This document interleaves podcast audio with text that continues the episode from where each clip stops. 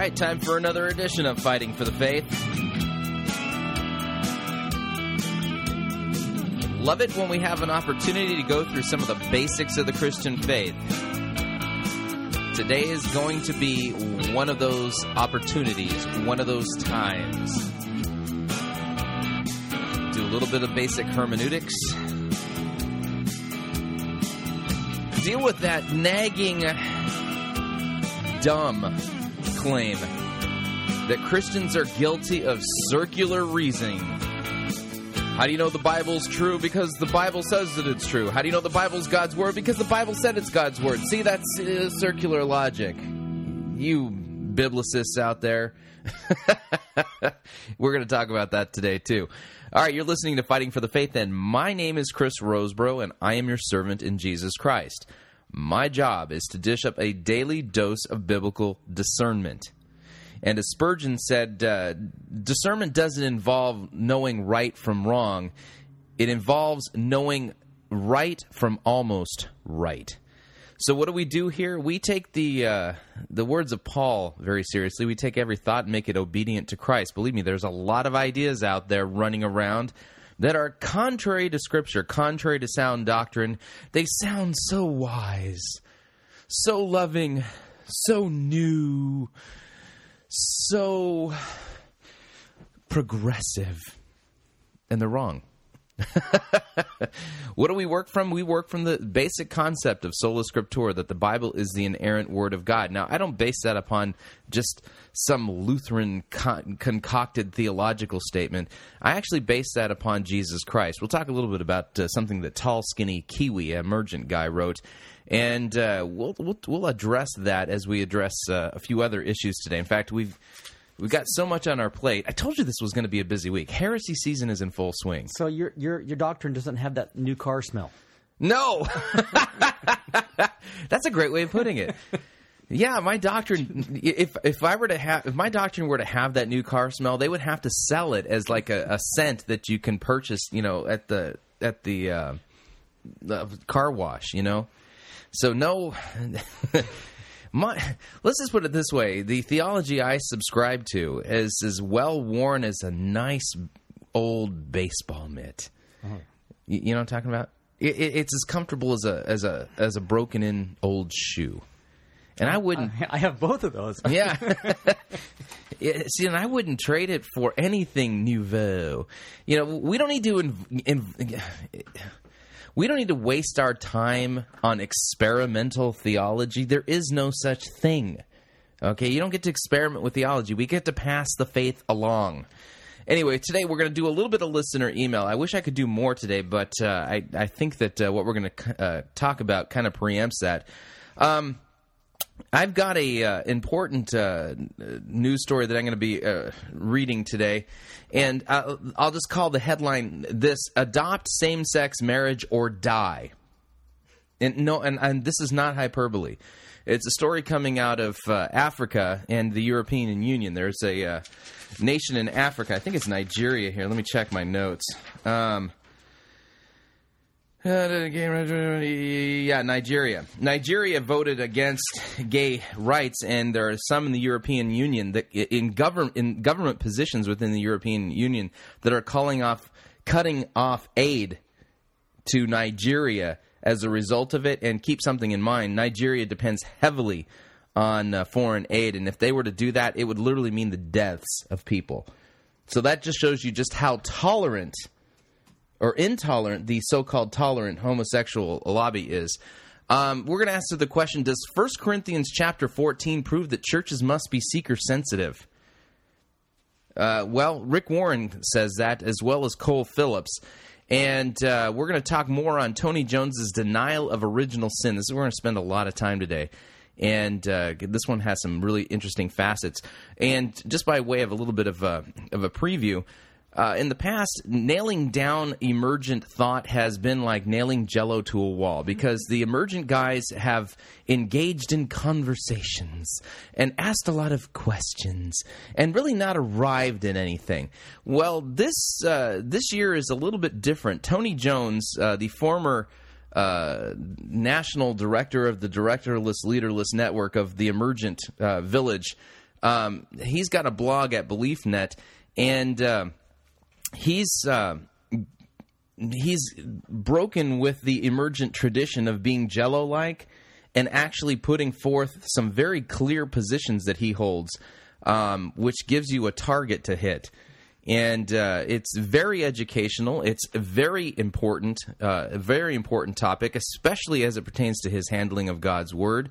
And we're going to talk about that some more today because he's uh, he's added more to his blog on the topic. We will look at Mark chapter five, part two, and I want to play uh, some audio from Ted Haggard's appearance on Oprah yesterday. And uh, let me tell you, if you're if you're hoping that the thing that I'm going to do with Ted Haggard is to uh, chop his head off and stick it on a pole and say how bad homosexuals are, um, that's really not the angle we're going to work from. The angle we're going to work from is that we're all sinners, me included, okay? And uh, there were some things on uh, on that uh, Oprah appearance that I think should we should consider humbly concerning our own state and our own sin, and something very important as it pertains to the gospel. So um, uh, I'm I'm interested to play it in that light, you know. So um, believe me when I tell you, um, my position regarding myself in regards to Ted Haggard is I am a sinner. And believe me when I tell you, I commit enough sin on a daily basis to send myself to hell.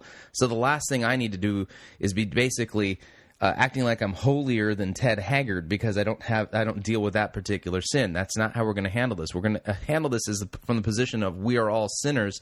And I liked some of the things that he said in light of God's mercy and basically confessing his behavior as a sin. It was very interesting. So uh, we'll play that today also at the tail end of the program. So without any further ado, I, again, I apologize. I wish I could do a little bit more uh, listener email today, but that's not going to happen. Um, I got an email from Andrew uh, Deloach. He's our good friend attorney, uh, Andrew. And uh, uh, apparently this is a cathartic kind of email. Hey, Rose Bowl. So, uh, yeah. All right. He says, okay, that's it. I can't stand it anymore.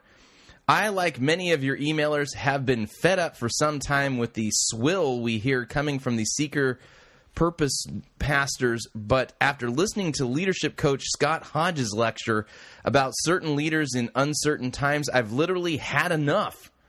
I was listening immediately after appearing in court this morning, and since I didn't get to yell at... Uh, I told you this is a cathartic email. uh, Andrew, um, uh, got to tell you, you know, got to be careful here. I, I, I want to help you out here. I don't want people thinking that you're not a good Christ follower. You know,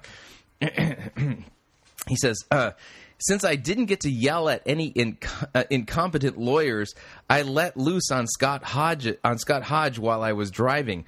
I have now reached the point where I am beyond fed up. I am literally sick and want to do something about it.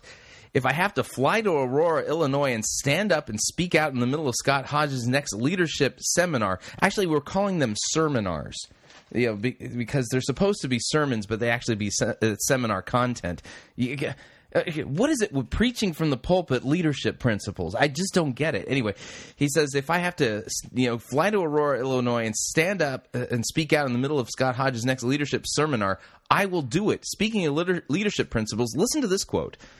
Quote, by the time executives get married, take on a mortgage, raise kids, cope with the crabgrass, climb the corporate ladder, do their best to manage their career pressures, build their net worth, and get into their forties, they've lost touch with what they believe in and care about most deeply. Well, that's depressing.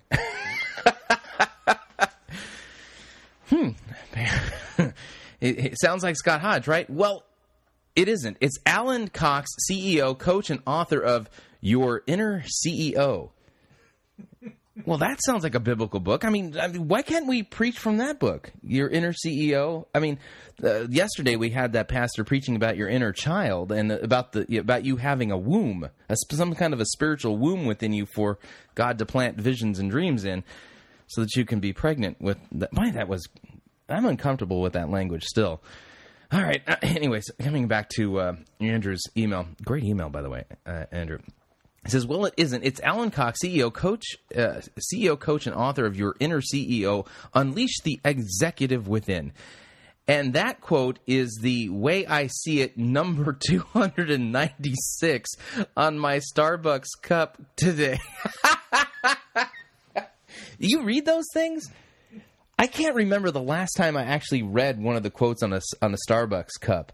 I think I really think the last time I, I literally read one was when uh, I noticed that I got one that had Rick Warren on it, you know, talking about something about purpose. Oh, man. He says, so I, so I asked, why would I go to, quote, Pastor Scott Hodges to hear leadership principles for uncertain times when I can go to a professional leadership coach like Alan Cox? That is a great question.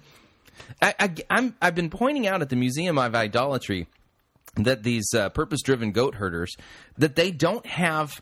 Uh, They don't have degrees in marriage and family counseling. They don't have degrees in sex therapy. They don't have degrees as financial advisors. They don't have degrees in leadership, and they don't have M B As. Some, a lot of them don't even have more than high school education. Okay, but but because they have numerically growing churches, they are the masters of the universe. They are the people that we've got to emulate. Yet, if if if it was required that you have actual training and a licensing to be able to do group therapy on these things, none of them would be qualified. In fact, we could sue them for malpractice. Andrew, you're an attorney. Can you work something up on that one? let's let's uh, let's uh, just fire off a letter, you know, saying that you're considering uh, filing a malpractice suit for uh, for. practicing, you know, basically teaching leadership principles without a degree in it, or uh, you're an unlicensed C E O kind of thing. I don't know. Just make it legalese and it would work really well. So, by the way, uh, Andrew has a, uh, a a show that appears here on uh, Pirate Christian Radio. It's called Take the Stand. It's uh, Tuesdays at nine a.m. Pacific. And uh, again, he's got a he's got a better radio voice than I do. Anyway, um. I've got radio voice envy regarding Andrew. and and he's edumacated. He's edumacated. Yeah. Well, he, well, this, well I, you have to have a master's degree to practice law.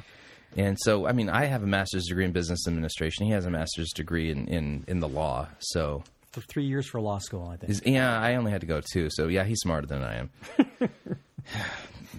Disappointing, isn't it? Anyway. Let me continue with his point. He says, when people are sick and need care, they go to a doctor, right? He says, when people have a legal dispute and need representation, they see a lawyer. Well, I thought they just went to LegalZoom nowadays. Represent yourself, kit. Yeah. No, I, I, I'm kidding. But he's right. He says, when you need you have a legal dispute and you need representation, they see a lawyer. My contact info is attached below.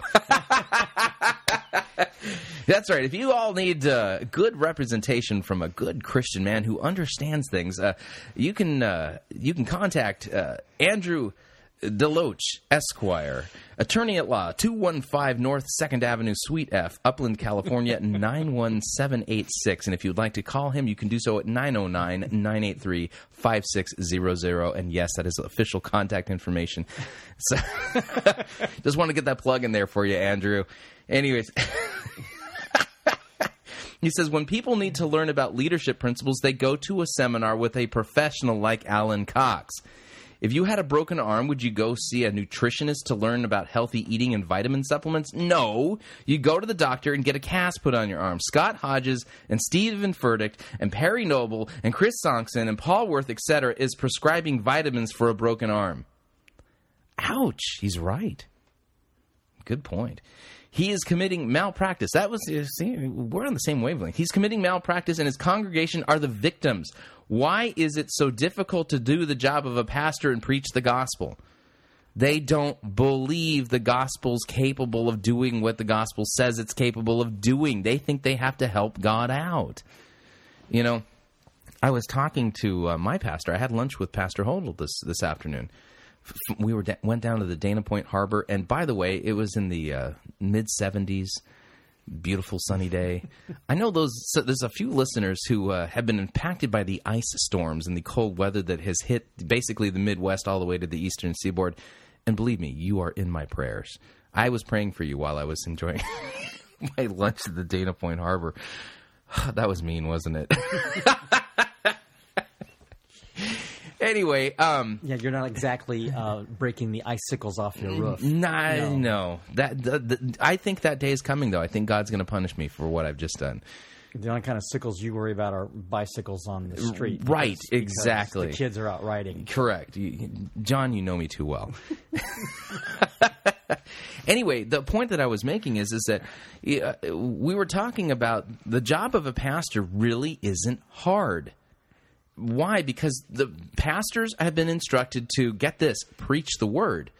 Do you know that if a pastor doesn't have a sermon prepared, let's say something comes up that in the Missouri Synod, you know, that uh, they, they encourage them to have a sermon kind of written out ahead of time that an elder can present. And you know, Pastor Hodel says, why would I need to do that? I could just call up one of the elders of the church and say, open up the book of Galatians and read the six chapters. It would take about ten, fifteen minutes, about the time of a homily, right? You don't even have to do commentary on it. That would actually count as a sermon, just reading God's word. Did you know that? Sounds amazing, doesn't it? Wow. God's word. So in other words, about the you know, about the only real skill necessary for a pastor as far as his pulpit uh, duties are concerned is the ability to read. I'm, I kid you not. I would rather have a pastor who had no originality, no ability to be creative, who just struggled at writing sermons, and so his solution every Sunday was, well, you know what we're going to do? We're just going to read the next six chapters of the Gospel of Mark. Do you know what I'm saying? That would be more beneficial, more edifying. I would hear more gospel than, than we do in any of these seeker-sensitive, purpose-driven churches. Okay? Yeah, because these guys don't actually preach the word. What they do is they start with their their outline from what relevant topic they've chosen that day. You know, from the, you know, how to make suburban life in America more comfortable. You know, making sure that you have a hot, steamy bed with your wife. Making sure that you have obedient children, that you are out of credit card debt, and balancing your checkbook. And, uh, and you know, making sure that you're not spending more than you're taking in. Making sure that you have a fulfilling career. Making sure that you're applying leadership principles so that you can be a better leader. Uh, yeah. We don't need any of that. We just need God's word. And the job of a pastor is to... Uh, let me see. Um, preach the word. There's, yeah. there's Mac. can't, can't, I can't seem to. You know, have to worry about it. Y'all, y'all hear my dog, Max? We're recording today from my home, so Max, I think, here's the postman. Anyway, also, so also to, to shepherd the flock. Oh yeah, oh, the, no, we don't do that anymore. Even I mean, why would you want to shepherd God's flock, right? Uh, you can't shepherd God's flock anymore because these guys are not interested in shepherding. They, yeah. By the way, the whole I remember Perry Noble saying he doesn't want to go to Denny's and have uh, meals with people that he's not comfortable with. And I made the point that my pastor from time. Did you know that lunch with my pastor basically started with, "Hey Chris, what are you doing this week?" Uh, you know, pastor, I'm glad you asked. He said, "Want to go to lunch? I'd be happy to." So apparently, my pastor loves me enough to, to go out to lunch with me, even though he might be uncomfortable with me. Anyway, all right, hang on a second here. We're going to move along. Um, Joshua writes, by the way, that was a great e- email, Andrew.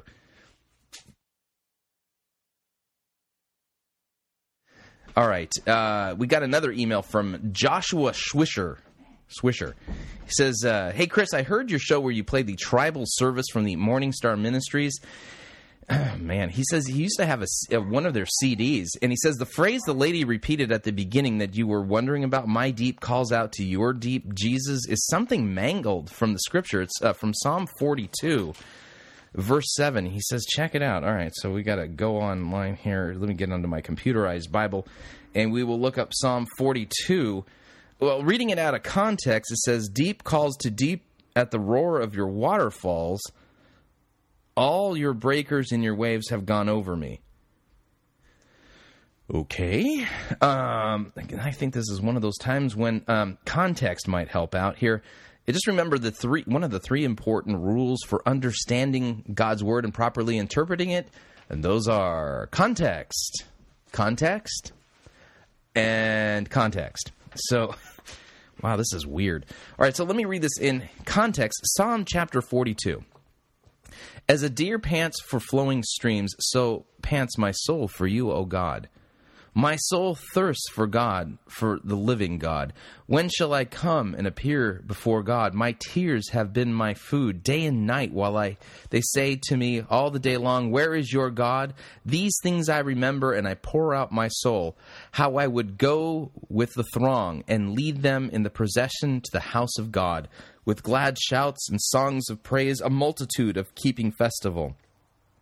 Why are you downcast, O my soul, and why are you in turmoil within me?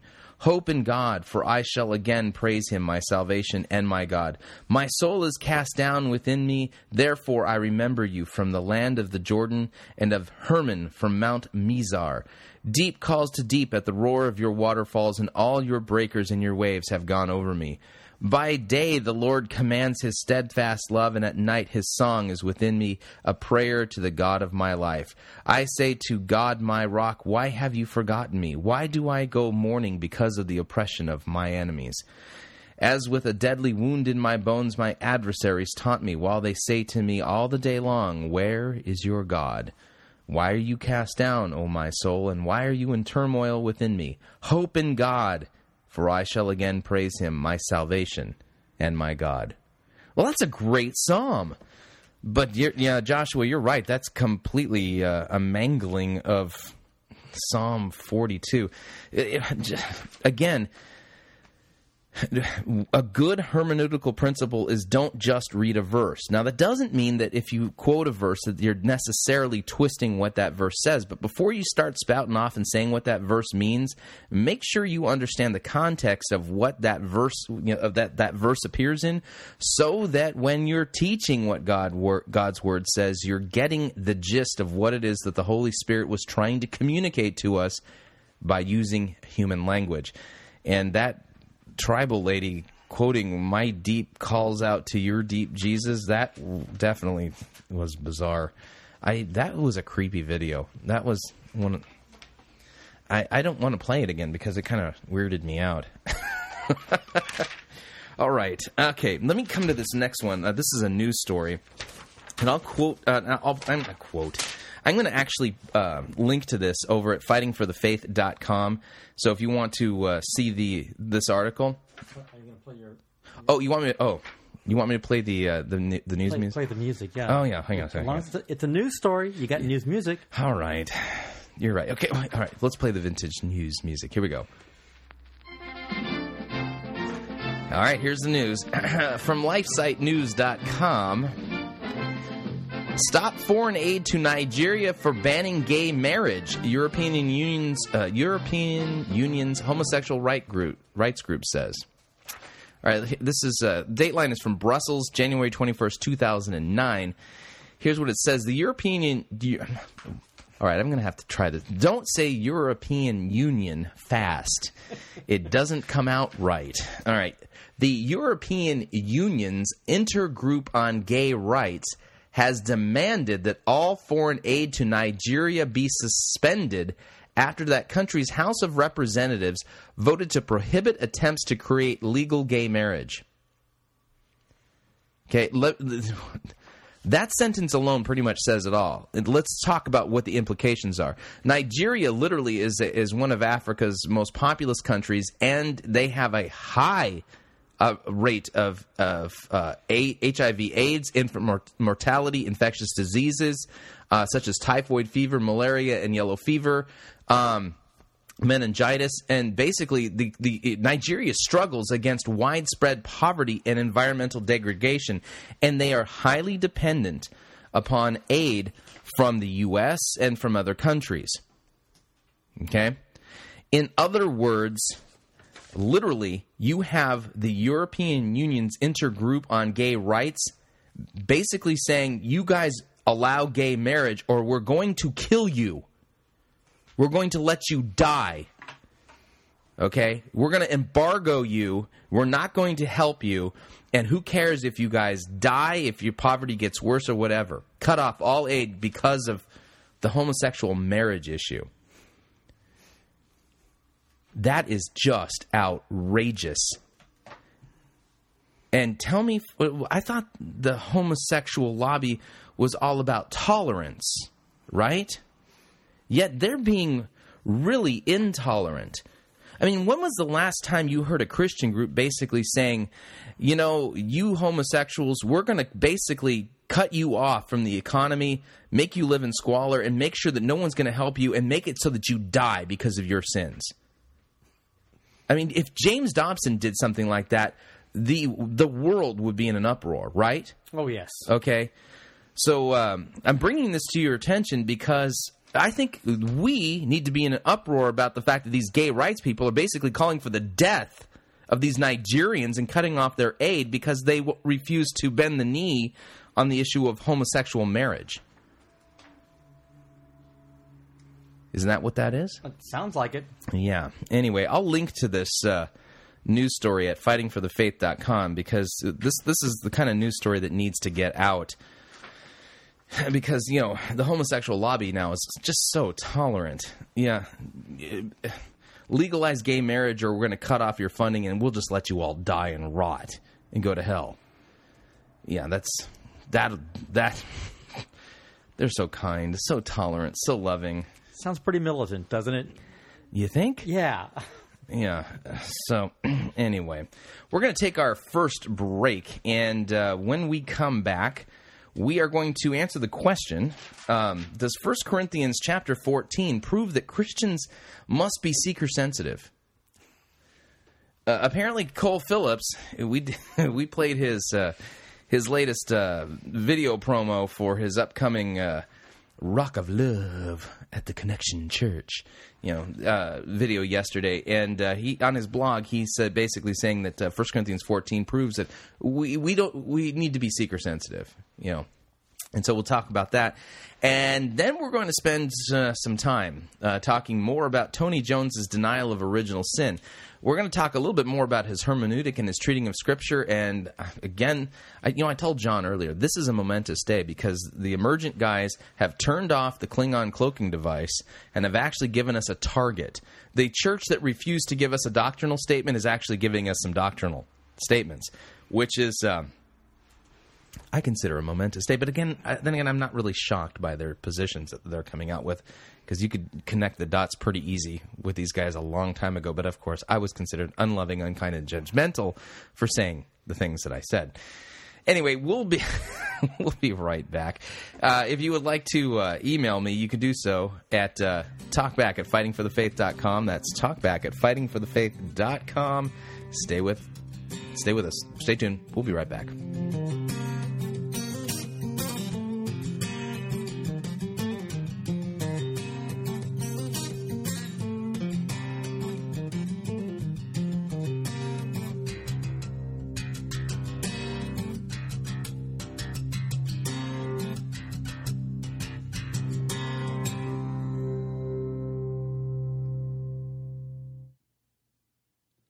Sissiopathified religiosity won't save you. You're listening to Fighting for the Faith.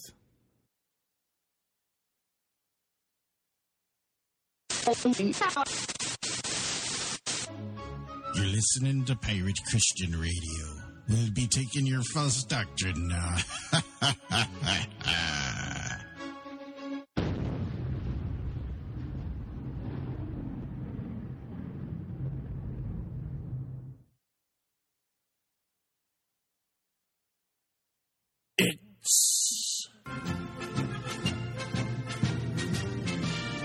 Monty Python's Flying Circus Church.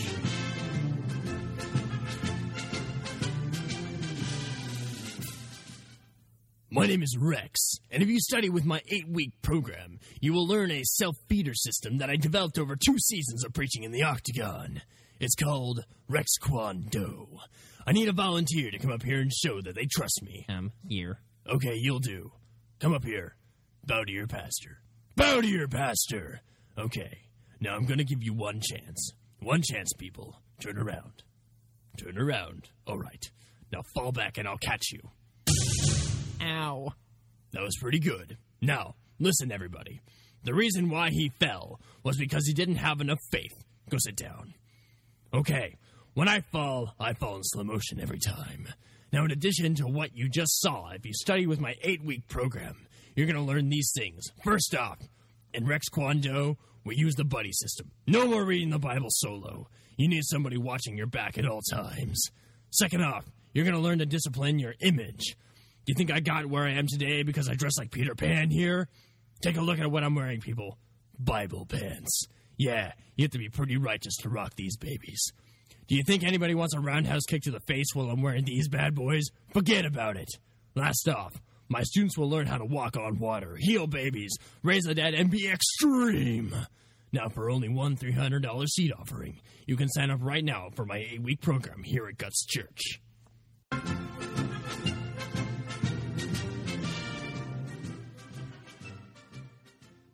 Hi, I'm Patrick Kyle, a founding partner of New Reformation Press.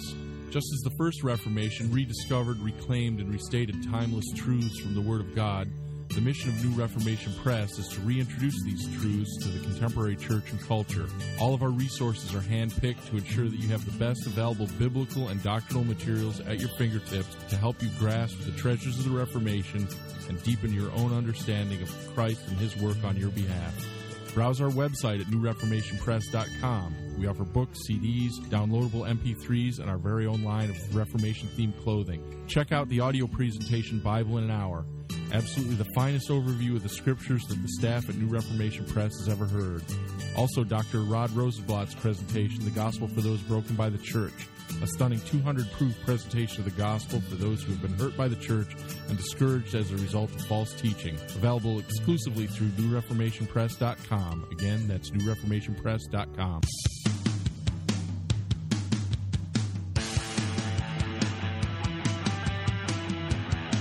All right, we're back. You are listening to Fighting for the Faith. Got a loaded program today. So does First Corinthians fourteen teach us that we have to plan our services around the needs of unbelievers? Well, that's what Cole Phillips is arguing. We'll get to that in a minute. Just want to remind you, Fighting for the Faith is a listener-supported radio. If you are benefiting from this program, you are learning how to think biblically, how to think biblically critically, how, learning sound doctrine, learning how to defend the Christian faith, we need you to support us. We don't actually have a high overhead. We keep our uh, expenses r- really reasonable, actually, but still we have them nonetheless. And uh, we need your support, and you can do that a couple of different ways. One, you can log on to fighting for the faith dot com and click on the donate button. That allows you to pay by, via credit card, and uh, that's a wonderful, quick, easy, self, uh, quick gratification way of doing it. And if you're like me, you like to write a check so that you have that paper trail. Uh, you can make the check out to Fighting for the Faith, Post Office Box seven ninety-one, S J C, California, nine two six nine three. All right, moving along. Uh, I got a uh, blog entry here from Cole Phillips, who is, like I said, my research shows that he's one of the leaders in the purpose-driven movement, so much so that he's actually helped churches transition from being boring traditional churches where people actually read the Word of God and stuff like that into hip, relevant, seeker-sensitive churches where they they give seekers what they want and what they need rather than feeding sheep. They uh, they herd goats. So uh, here's what uh, Cole Phillips says he uh, on his January twenty-eighth blog entry ca- called "Examining the Seeker Rude Movement." Apparently, if you don't, if you're not purpose driven, seeker sensitive, and you you have a church that, uh, well, you know, preaches the Word of God rather than entertains goats, you know, feeds God's sheep, then you have what's called a seeker rude church. Here's what he says. I've just heard a respected theologian critiquing the sen- seeker-sensitive movement, and I thought I could speak into this to bring some clarity. One of the points was that we don't use the term seeker-sensitive anymore. That's a very old-school phrase because it's not a good description of what effective churches are doing. Effective churches being defined as those that are experiencing uh, numerical growth. If your church isn't experiencing numerical growth, then you're just not effective. God isn't blessing your ministry. That's what these guys assume, and their assumptions are wrong. There are some churches, Cole continues, that are seeker-driven, oh, like that one. It's we might have to adopt that term, seeker-driven. That, that's kind of a combination of seeker-sensitive and purpose-driven. They're now seeker-driven, where the number one question they ask is, what will a seeker think about this? Okay, just got to stop for a second. Listen to this. Okay, the number one question a seeker-driven church is going to ask is... Uh, What will a seeker, th- a seeker think about this? Isn't the better question of, am, am I doing what God has called me to do? And that is to, oh yeah, preach the word. Anyway, um, and in the process, they throw out anything that's offensive. Okay, so you got the seeker-sensitive churches that, that throw out, the, you know, and they throw out anything offensive. These churches are obviously missing the mark. Well, I'm sorry, seeker, seeker-driven churches that aren't preaching the word, they're the ones missing the mark. Regardless of whether or not their first drive is to to for the seeker or not. He says, but there are lots of churches that are seeker-rude. Did you know that? If you attend a traditional church, if you attend a church that does the liturgy, you know, maybe lights a candle, um, prays the Lord's Prayer, maybe has you stand up or sit down or kneel, or where the pastor opens up God's Word and...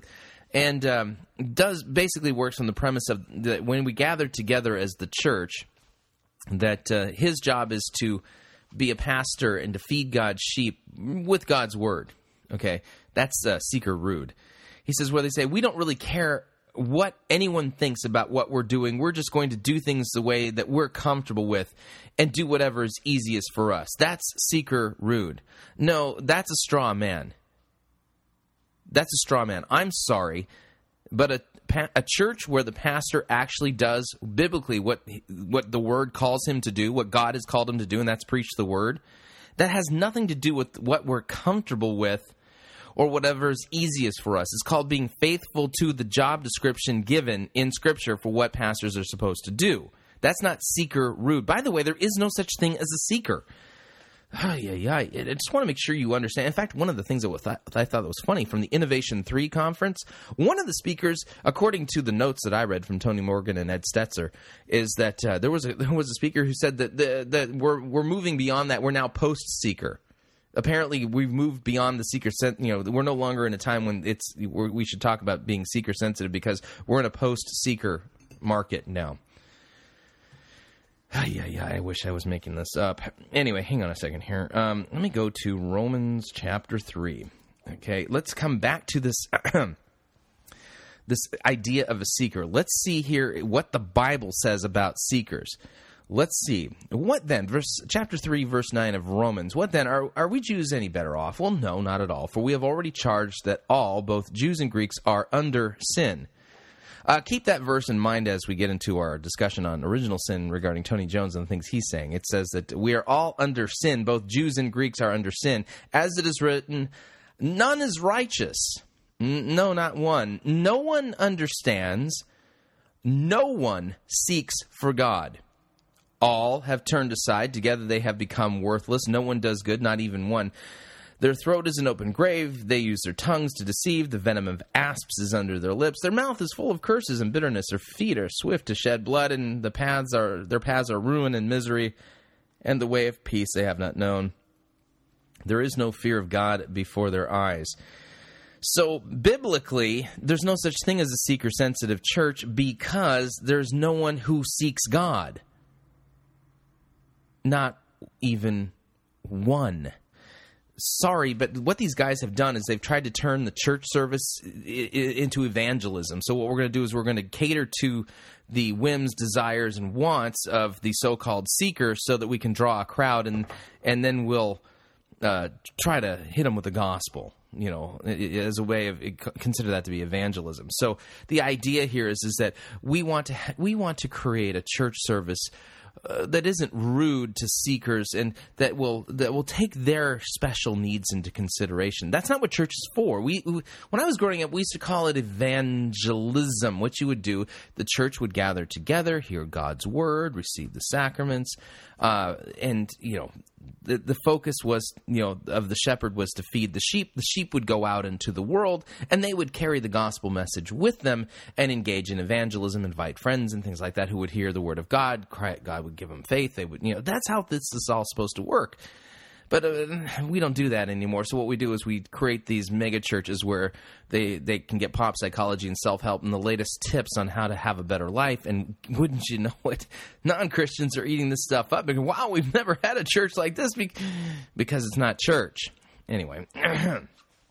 So anyway, Cole Phillips continues. He says, when a guest comes to your house, you act a little different than usual. You probably don't eat in your underwear, burp loudly. You probably pick up around the house and think a little more about what's on T V, that sort of thing.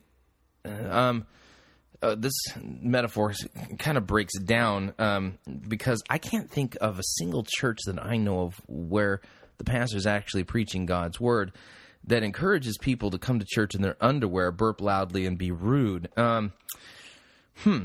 Anyway, so a seeker-sensitive church is one that considers the needs of the unchurched. Listen to the sentence. A seeker-sensitive church is the one that considers the needs of the unchurched. Well, according to the Bible, what the unchurched need, they're unbelievers, are to hear the law preached so that their sins are exposed and they understand their need of a Savior, and they need to hear the gospel so that they would repent and trust in Christ for their salvation. Didn't Jesus say that he came to seek and save the lost? Oh, yeah. Oh, wait a second. You know what? That reminds me. That being the case, Jesus saying that he came to seek and save the lost, Jesus is actually the only seeker.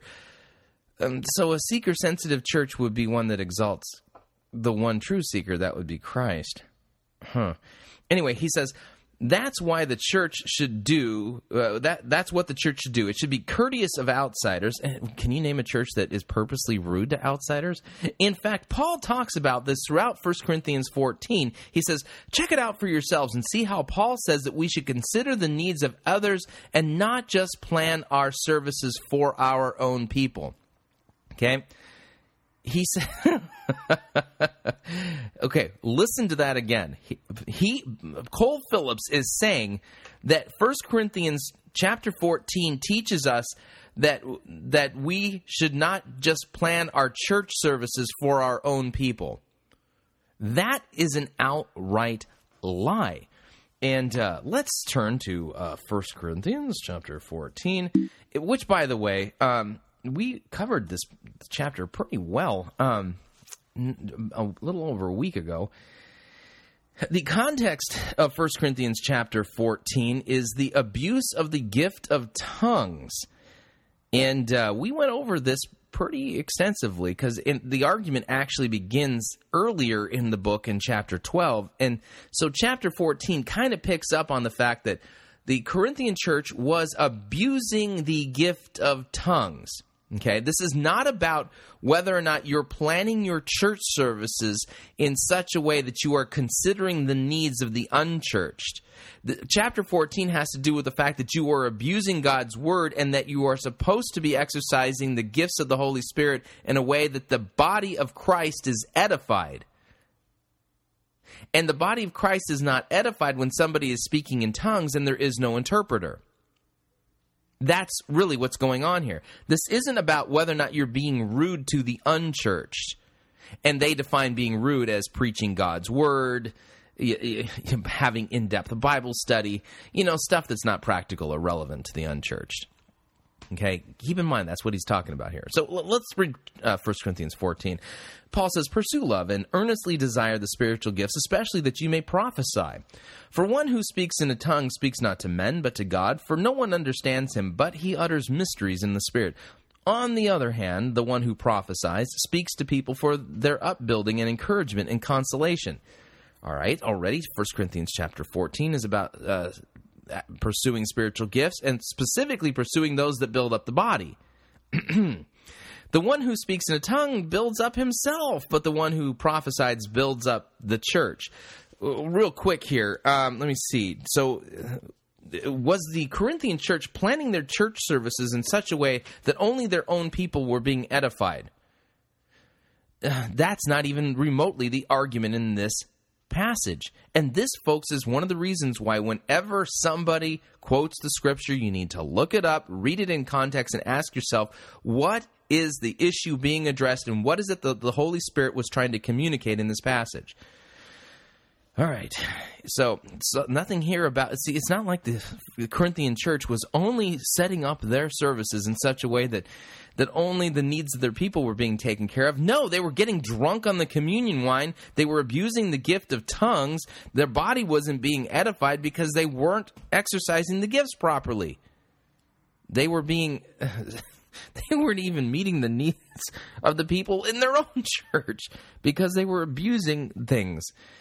Anyway, it says, on the other hand, the one who prophesies speaks to people for their upbuilding, encouragement, and consolation. The one who speaks in a tongue builds up himself, and the one who prophesies builds up the church. Now, I want you all to speak in tongues, but even more, I want you to prophesy. The one who prophesies is greater than the one who speaks in tongues, unless someone interprets so that the church might be built up. Okay, notice here, Paul is is literally advocating the building up of the church, not seekers, not the unchurched, not unbelievers, but the building up of the church through the proper application and use of the gifts of the Holy Spirit, and saying that if you're going to speak in tongues, you need to have an interpreter. We continue. Now, brothers, if I come to you speaking in tongues, how will I benefit you unless I bring you some revelation or knowledge or prophecy or teaching? If even lifeless instruments such as the flute or the harp do not give distinct notes, how will anyone know what is being played? And if the bugle gives an indistinct sound, who will get ready for battle? So you yourselves, if your t- if with your tongue you utter speech that is not intelligible, how will anyone know what is being said? For you will be speaking into the air. There are doubtless many different languages in the world, and none is without meaning. But if I do not know the meaning of the language, I will be a foreigner to the speaker, and the speaker a foreigner to me. So with yourselves, since you are eager for manifestations of the Spirit, strive to excel in building up the church. You know, it's funny when you, that's the second time Paul has made this point about the fact that the gifts are to be used to build up the church. Huh. It makes it sound like Paul is really not interested in planning a church service in such a way that the unchurched are, in their particular special needs, are being addressed. No. At church, it's for building up of, oh yeah, the church. Therefore, one who speaks in a tongue should pray for the power to interpret. For if I pray in a tongue, my spirit prays, but my mind is unfruitful. Well, what, what am I to do if I...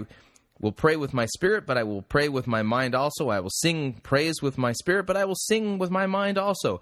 Otherwise, if you give thanks with your spirit, how can anyone in the position of an outsider say amen to your thanksgiving when he does not know what you are saying? So you may be giving thanks well enough, but the other person is not being built up. I thank God that I speak in tongues more than all of you. Nevertheless, in the church, I would rather speak five intelligible words with my mind in order to instruct others than ten thousand words in a tongue. So, uh, folks, I think you get the gist of what's going on here. First Corinthians fourteen has nothing to do with whether or not we should have a seeker-sensitive service or whether or not we're being seeker-rude. Paul's Through really, uh, the apostle, hang on a second. The Holy Spirit, through the Apostle Paul, is teaching us uh, that what should be happening in church is that people are exercising their gifts in a way that builds up the body of Christ. And how's that done? Oh, yeah, through words, such as the Word of God. Anyway, so th- these seeker-sensitive guys, like, I'm sorry, seeker-driven guys like Cole Phillips, Um, they're wrong when they quote First Corinthians fourteen. It does not teach us that we need to plan our church services in such a way that we we don't take we take into consideration the needs of people who are not Christians. The whole point is building up the body of Christ. That's what we do at church. We don't build up the unchurched by giving them self-help and, and tips on how to live their lives and practical, relevant information that, that is useful for them. Man, I tell you. How is it that we've gotten so far away from the Word of God? All right, we are going to switch gears here, and this next segment is going to take us into the next hour as well. We'll we'll, we'll make our break here at the, the top of the hour. But um, Tony Jones has continued uh, his series on original sin, and this next installment, he's uh, talking about the book of Genesis, is very interesting. Very interesting, and, you know, again, this is a monumental day. This... Thank God this day has finally come that the emergence uh, like Tony Jones, and, and which, by the way, I read his book, The New Christians. Um, uh, I'm sorry, the Christians he describes are not new Christians. That's the like the old heretics. Anyway, um, Tony Jones uh, is actually decloaking and giving us something of an emergent uh, doctrinal statement, theological position, if you would, and he's come down as an emergent against the doctrine of original sin, okay, which puts him in the camp of the Pelagians. Um, but, you know, we won't quibble about the fact that the Pelagian heresy is a heresy, but we'll, instead we're going to listen here. I'm going to read his latest installment regarding Genesis, and I want you to pay real close attention to his concluding remarks regarding his hermeneutic as an interpretation of the opening uh, section of the book of Genesis. Tony Jones, he says, let me start with some throat clearing. Let me help you out there. I do that all the time. He says, at least one friend and not a few commenters were bothered by the fact that I wrote about my intuition before I started reflection on the biblical passages a- at play. One friend told me, as a self-proclaimed Protestant, I should begin with the Bible, where Protestants always begin. Firstly, don't read too much into my decision to write about my intuition. It has something to do with the fact that I was pressed for time. Okay, so we shouldn't read into it. Secondly, I've been very clear on this point here and elsewhere. I do not think it possible to begin with the Bible. Pray tell why. He says, we always begin with our own hermeneutical assumptions. Always, no exception. A human being cannot escape his or her own hermeneutical horizon. You were encased in it, just as you are encased in your own skin. There is no escape. So apparently you can't begin with the Bible because we all have hermeneutical instruct, uh, assumptions. It's kind of silly, don't you think? Yes, I have hermeneutical ins- uh, assumptions, but we'll get to those in a minute. He says, does this mean that I reject the Lutheran formula of Sola Scriptura? Well, insofar as Sola Scriptura is naive to everyone's interpretive biases, yes. Whatever. I'm sorry. That's, it sounds so smart, but it's not. He says, I don't think I can actually rely on Scripture alone. I am always also reliant upon my own reason to interpret and apply scriptural truth. This this just in, Tony Jones believes in scriptural truth. Well, sort of. We'll we'll talk about that. Just a side question here. Doesn't sola mean alone, as in all by itself with nothing else? How, then, can there be five solas? Is that not logically incoherent? Tony, Tony, Tony, read, read some books outside of this century. Go back to the writings of the Reformers. They actually address that issue rather well. And being a doctoral student, I'm sure you can get your hands on some good books from the time of the Reformation. Anyways, he says, so I might approach the Bible differently than you do. So be it. He says, so now on to Genesis. Let's begin by looking at what the text really says. All right. So he's um, pointing us to Genesis chapter three, verses one through twenty-four, and um, I'm going to read it from the E S V, the English Sanctified Version, um, Genesis three, and uh, I think he, he he goes to the, a different translation, but that doesn't really matter. Here's what the passage says. Now the serpent was more crafty than any other beast of the field that the Lord God had made. And he said to the woman, that would be Eve, did God actually say you shall not eat of any tree in the garden? Sounds to me like the serpent was an emergent. He knows how to use deconstructing questions. Anyway, he, which, by the way, that's, notice Satan's first attack. Right off the bat, he disarms Eve by getting her to question and doubt God's word. Did God actually say you shall not eat of any tree in the garden? And the woman said to the serpent, well, we may eat of the fruit of the tree in the garden, but God said you shall not eat of the fruit of the tree that is in the midst of the garden, neither shall you touch it lest you die.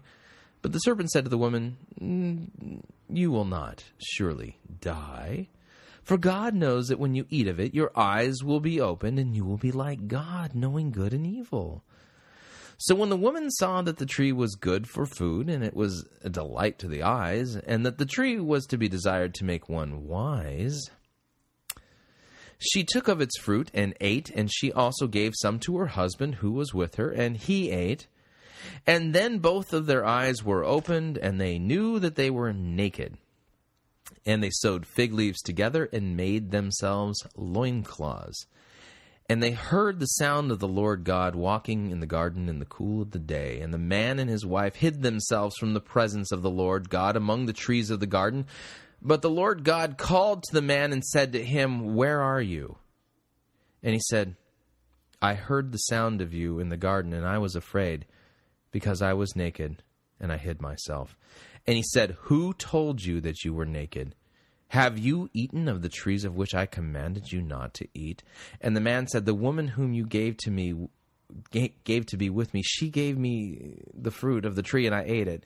And the Lord said to the woman, "What is this you have done?" The woman said, "The serpent deceived me, and I ate." And the Lord God said to the serpent, "Because you have done this, cursed are you above all livestock, and above all beasts of the field, and on your belly you shall go, and dust you shall eat all the days of your life. I will put enmity between you and the woman, and between your offspring and her offspring. He shall bruise your head, and you shall bruise his heel." And to the woman he said, "I will surely multiply your pain in childbearing. In pain you shall bring forth children, and your desire shall be for your husband, and he shall rule over you." And to Adam he said, "Because you have listened to the voice of your wife, and have eaten of the tree of which I commanded you, you shall not eat of it. Cursed is the ground because of you. In pain you shall eat of it all the days of your life. Thorns and thistles it shall bring forth for you, and you shall eat the plants of the field. And by the sweat of your face you shall eat bread, until you return to the ground, for out of it you were taken. For dust you are, and to dust you shall return." The man called his wife's name Eve, because she was the mother of all the living. And the Lord God made for Adam and for his wife garments of skins, and clothed them.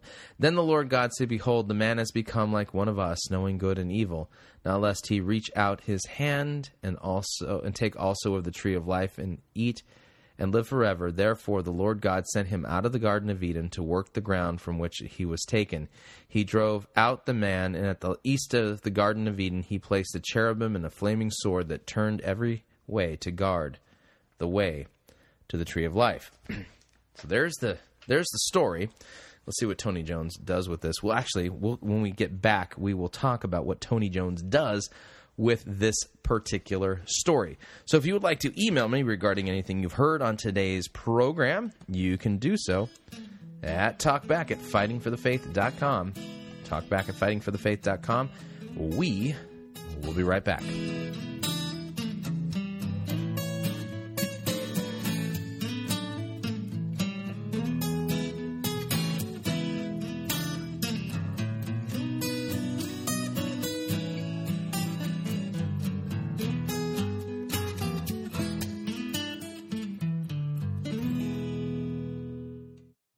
If you think God is a black woman named Papa, then you need to get out of the shack and read your Bible. You're listening to Fighting for the Faith.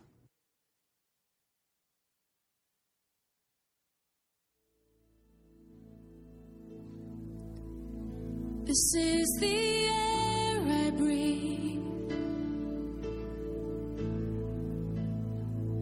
This is the air I breathe.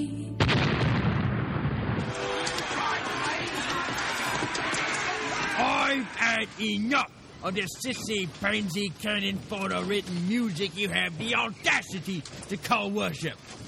Men, put this entire girly praise band in the boo box. Let's wheel in the organ and get some real worship music underway.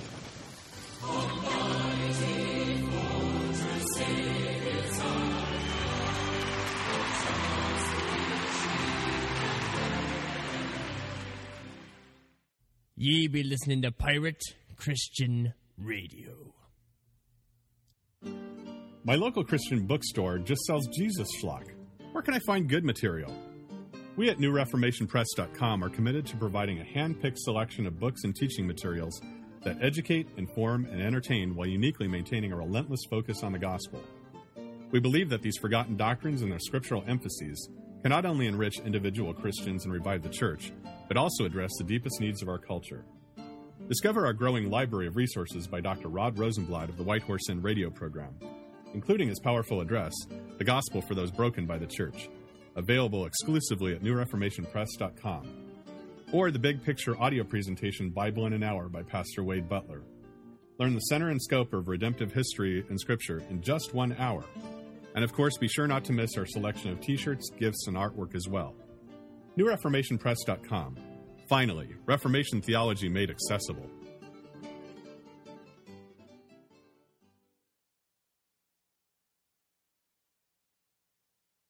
All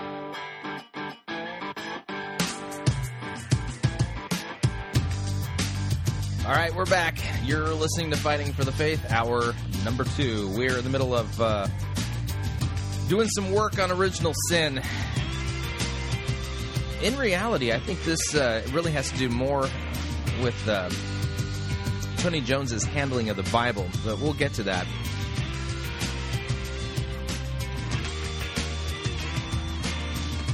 This is our contribution to an emergent conversation, apparently. But uh, keep in mind, I'm arrogant because apparently I'm into assertive, certain statements. Um, okay, we'll get to that too. All right, uh, let's continue with uh, Tony Jones's article here. He says, "No, so we just read Genesis chapter three, verses one through twenty-four, and he writes, now it probably won't surprise many of uh, many for me to confess that I don't think the creation of the cosmos really happened in quite the way it is described in either this creation narrative or the one preceding it. Uh, already, we've uh, we're working from a liberal assumption that we're dealing with two different creation narratives. No, we're not." Um, One is a synopsis, and one has more detail. That's kind of ridiculous. Uh, that's a liberal argument. He says, anyway, but my belief that the cosmos is twelve to sixteen billion years old does not mean that I don't consider the Genesis account to be true. Quite to the tr- contrary, I do consider it true. Truth and factuality are not the same, so let's deal with what it's with its truth. Now, uh, truth and actu- factuality are not the same. Okay, um... That that right there is a very strange split, and uh, we'll have to get back to that. He says, Adam and Eve are forbidden to eat the fruit of the tree of life and bidden to eat it by the serpent, uh, deceived to eat it by the serpent. Eve listens to the latter and passes the fruit on to her partner. He partakes as well. God discovers their disobedience, and they must pay the consequences. Uh, first off... Uh, first, let us note that there are a couple of catchy, fr- catchy phrases in the narrative.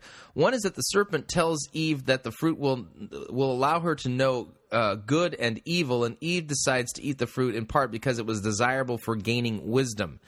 Then the eyes of both of them were opened. They became ashamed of their nakedness, sewed themselves fig leaf garments, and thus their choice was discovered by God. As if God didn't know.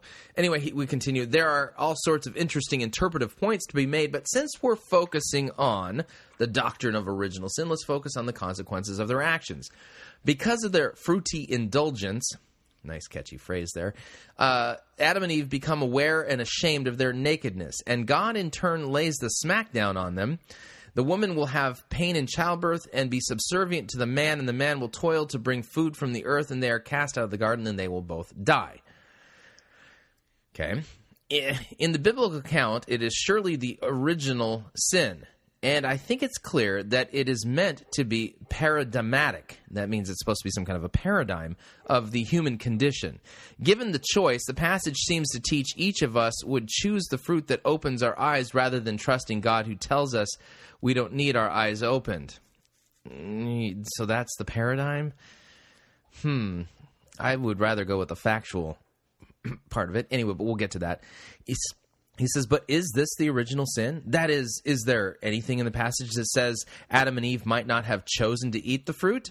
And I'm basically going to say it doesn't matter. That's a non sequitur, and it's a kind of a dumb question.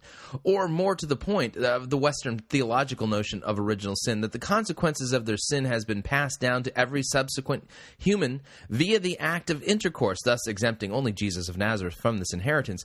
Is there something in the passage that would lead us to believe that, as we learned yesterday, this is an inherited spiritual disease or defect in human nature? By the way, we call this an argument from silence. Anyway, he says, based upon my own hermeneutical position that this story is truthful in that it's paradigmatic as opposed to factual, notice the split there. Who does he sound like? Oh, yeah, I remember. He sounds a lot like Marcus Borg. Marcus Borg had similar splits. He gave it different terminology, but it's pretty much the same thing. Anyway, he says, number two, nothing in the biblical narrative indicates that Adam and Eve were changed at the genetic level that would infect subsequent generations. So I'll conclude uh, this. The account of the original sin in Genesis three teaches us a lot about the state of human nature, our freedom to know right from wrong, and our proclivity to not necessarily trust God. But it does not teach that the sin of Adam and Eve is responsible for the sins of subsequent generations. Now, does that sound like a compelling argument to you?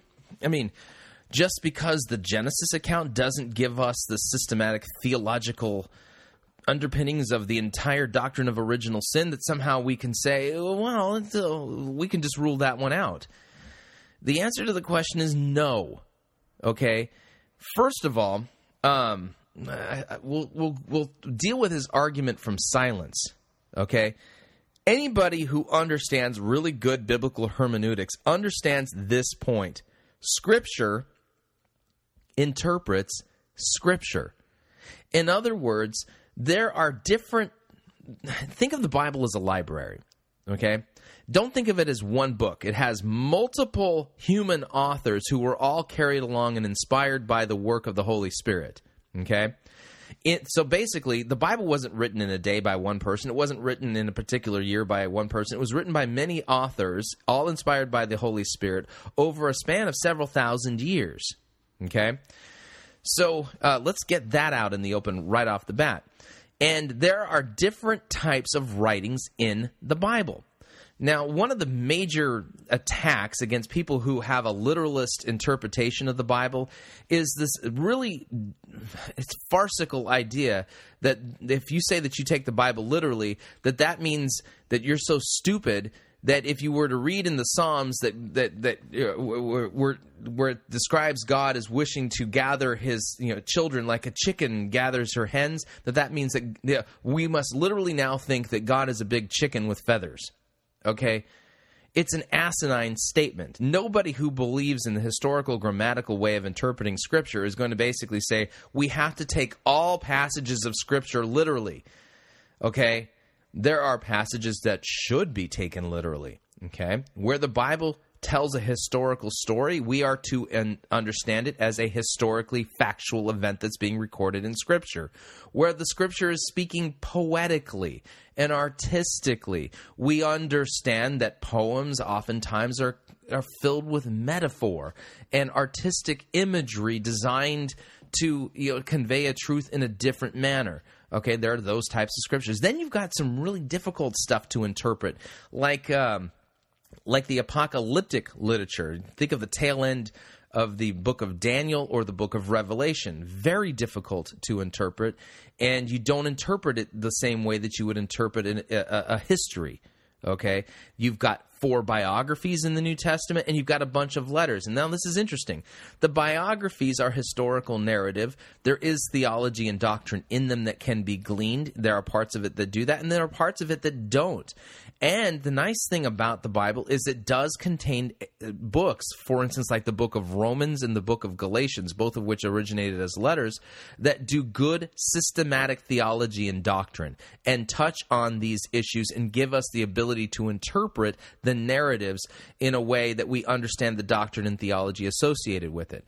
So that being said, when we read the Genesis account, just because the Genesis account, chapter four doesn't begin with, and now let's discuss the systematic theology and the doctrine pertaining to original sin and the fall of man, just because it doesn't contain that doesn't doesn't preclude the fact that Scripture speaks on these things. Again, keep in mind, even though the Bible was written over thousands of years, it is still the work of the Holy Spirit. It is still the work of God, and where the where the Holy Spirit has inspired other authors to speak definitively regarding the fall of man and the Genesis account, we cannot wipe that away. We cannot ignore it, and we don't act like, oh, well, God's silent.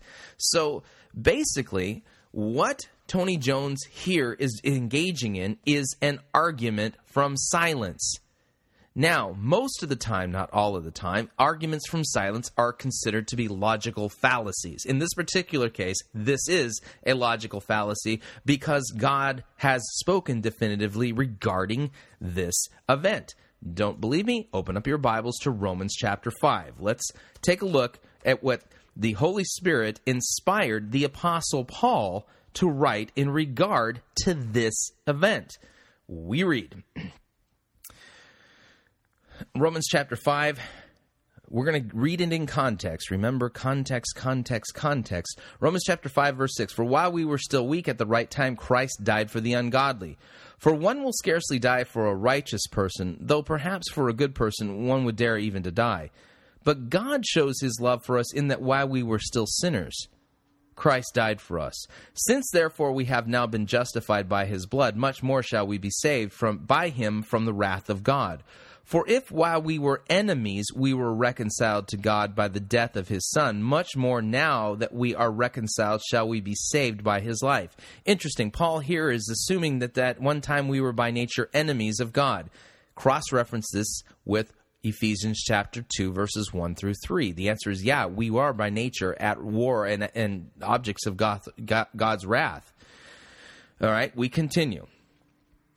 So, more than that, we also rejoice in God through our Lord Jesus Christ, whom through whom we have now received reconciliation.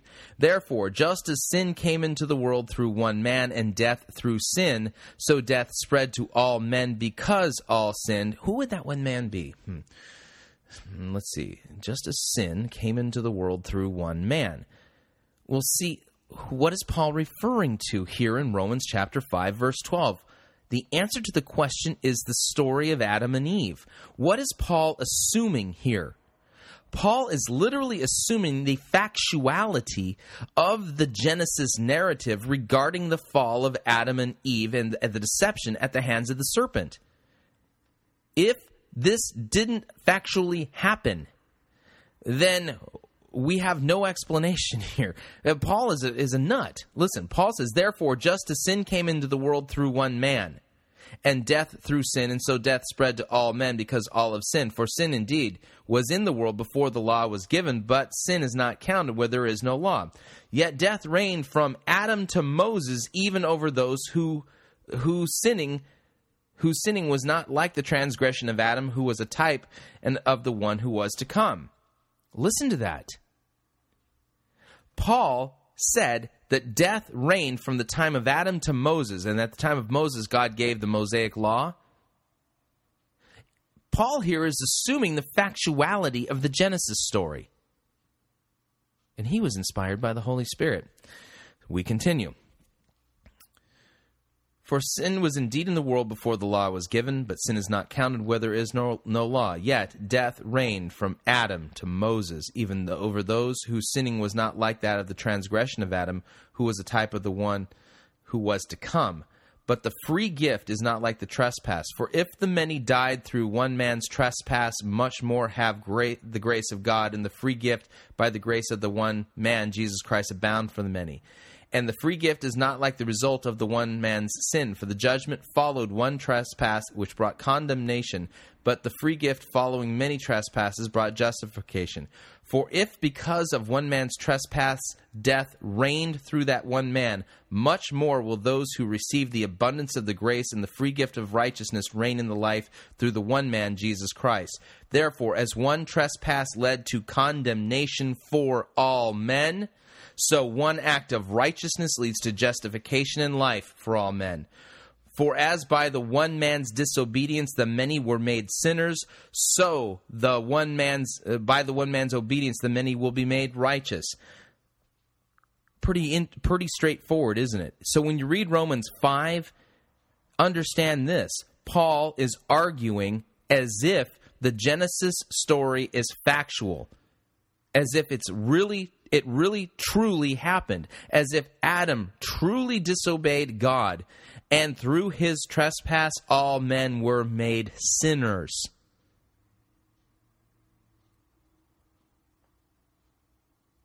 I go back to the point that I made a few weeks ago. We should not have a view of Scripture that is less than Jesus's view. And when you read the eyewitness testimony regarding Jesus Christ and his view of Scripture, according to the eyewitnesses, the men who spent three years schlepping about Israel two thousand years ago with Jesus Christ, tell us that Jesus not only believed the Old Testament stories to be true, he quoted them often and tied his own messianic mission to the events that occurred in the Old Testament. So already we've got a problem when Tony Jones is basically saying that he has a hermeneutical, hermeneutical position that he believes that the story is truthful and that it's paradigmatic, but it's not factual. He's at odds with Jesus Christ, and he's at odds with the apostles, particularly the Apostle Paul. And his argument here, well, just because, you know, Genesis doesn't say that that there was a genetic change in human nature and da da da da da da, that's an argument from silence. What's funny, though, is that there, in the Genesis narrative, we get in the opening shots regarding the uh, the the flood narrative, the the story of the flood. Um, Listen to this. Genesis chapter six, verse five. This is interesting. I think this would count as a passage that supports the idea of original sin. It says, "The Lord saw that the wickedness of man was great in the earth, and that every intention of the thoughts of his heart was only evil all the time. And the Lord was sorry that he had made man on the earth, and it grieved him in his heart." Let's see here. The Lord saw that the wickedness of man was great in the earth, and the, the very intention, inclination of the of his heart was only evil all the time. Funny that that's the case. So anyway, um, so here's the deal. Already we've got a problem. Tony Jones is basically admitting that that original sin Uh, basically doesn't leave us in a position where we are at war with God and incapable of choosing God, incapable of fearing, loving, and trusting in God. He basically says that it's it, the end result is a proclivity to not necessarily trust God. That puts him into a different camp. That actually puts him into the Pelagian camp. Now, I understand that the Eastern Orthodox Church doesn't subscribe to the what to the Protestant view of original sin. We're not going to get into that right now. What I'm going to basically focus in on the fact is that here Tony Jones is basically saying that uh, that uh, the fall of man makes it so that there's a proclivity for man to not necessarily trust God. In other words, there's something still good left within you. Um, but he's basing this on a faulty hermeneutic. He doesn't believe in the factuality of the story. Jesus Christ did. Um, he just thinks it's paradigmatic. It's truthy. It's truthy, but it's, it does, you know. And what does this do? He this puts him in the same hermeneutical camp as men like Marcus Borg, making my point that uh, the uh, the emergent guys, they are postmodern liberals as opposed to modern liberals. Marcus Borg, um, John Shelby Spong, these guys would be modern liberals. The, Tony Jones, he's a postmodern liberal. And already he's got a faulty way of dealing with the Word of God. Now, what's, what happened is I went on to the blog and, and uh, tried to basically talk some sense into these people, and I was accused of circular reasoning. And I pointed people to my article at extreme theology dot com, where I pointed out that we, you know, that Jesus Christ was the literally Jesus Christ is the supreme authority when it comes to Uh, the Word of God. There is nobody who's ever lived who will have greater credentials regarding God's Word than Jesus Christ. In fact, he was the greatest expert on the Scriptures who ever lived. Okay? Why do I say such a thing? Well, Jesus Christ claimed to be none other than God in human flesh, and he proved his claim by raising himself from the dead. This comes to the issue now of what do we do when people accuse us Christians of circular logic? And this is important. I, a lot of people are actually guilty of it, and I want to help you so that you're not. Okay, I don't believe that the Bible's the Word of God because the Bible says it's the Word of God. That's kind of a silly circular argument. Okay, so here's I'm going to tell you how I approach the Scriptures, and I re- highly recommend that you consider this this position and consider adopting it yourself. Okay, let me. Uh, and in order to demonstrate this properly, I was reading on the Tall Skinny Kiwi uh, website. Tall Skinny Kiwi is kind of an emergent guy too, kind of is an understatement, but um, you know, the emergents are basically rejecting the doctrine of Sola Scriptura, and um, their take on it is um, they don't believe that the Bible's the foundation of our faith, but they believe that Jesus Christ is the foundation of our pay, of our faith, and you know that Jesus Christ being the second person of the Trinity, the the living and eternal Word of God. And so uh, they think that Jesus is the foundation rather than Sola Scriptura. And the Sola, Sola Scriptura thing, they think they can get rid of it by making such a, an argument. Well, the, the Bible's really not our foundation. Jesus Christ is. I mean, it sounds holy. It sounds pious, right? It sounds almost biblical. The point of the matter is, is that uh, let's say I'm going to take their position for a minute. Let's just say I agree. Jesus Christ is the foundation of our faith. So now let's take a look at what Jesus said about the Scriptures, okay? That being the case, we have to approach the Bible from this point of view. Jesus really is the foundation of our faith. What do we know about Jesus, and how? Where do we get information about Jesus, what he said, what he did, what he taught, what he believed? Where do we find that information? I'm going to say I agree with Tall Skinny Kiwi and the emergence that Jesus Christ is the foundation of our faith. The answer to the question is, well, primarily what we learn about Jesus Christ is found in the New Testament biographies. And you don't have to believe that the biographies are the Word of God. We're just going to assume a couple of things here, and if we need to prove it later, we can. We're going to basically work from the assumption that the biographies in the New Testament were written by eyewitnesses to the events that are recorded within them, with the exception of the Gospel of Luke, which was compiled by interviewing the eyewitness, the eyewitnesses to the events, okay? Matthew is clearly written by an eyewitness. John is written by an eyewitness. Even Mark is written by an eyewitness. It's, it's a little more subtle uh, because uh, what we know about it is, is that these were really the preaching notes of Peter, okay? Um, and Peter, for the most part, not being a very uh, lettered man as a fisherman. Uh, but that being the case, again, the, the internal documents, the internal evidence shows us it was written by an eyewitness. Um, so the biographies... They're just biographies. Just think of it as that to start off with.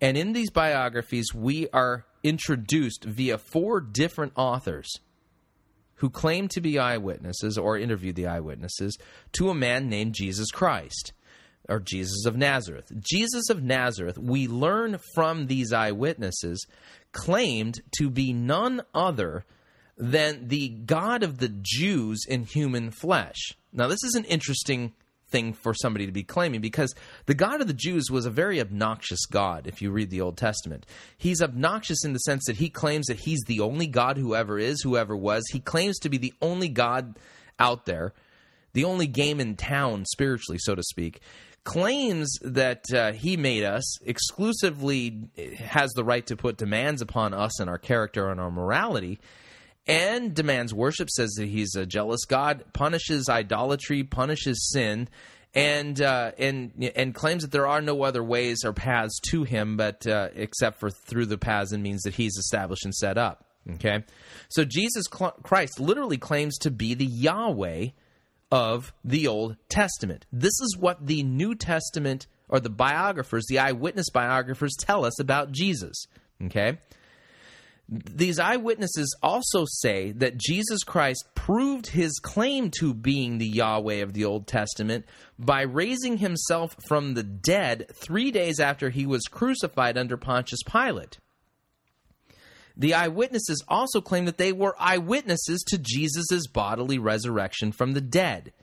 So these eyewitnesses... by uh, so you see what I'm saying here?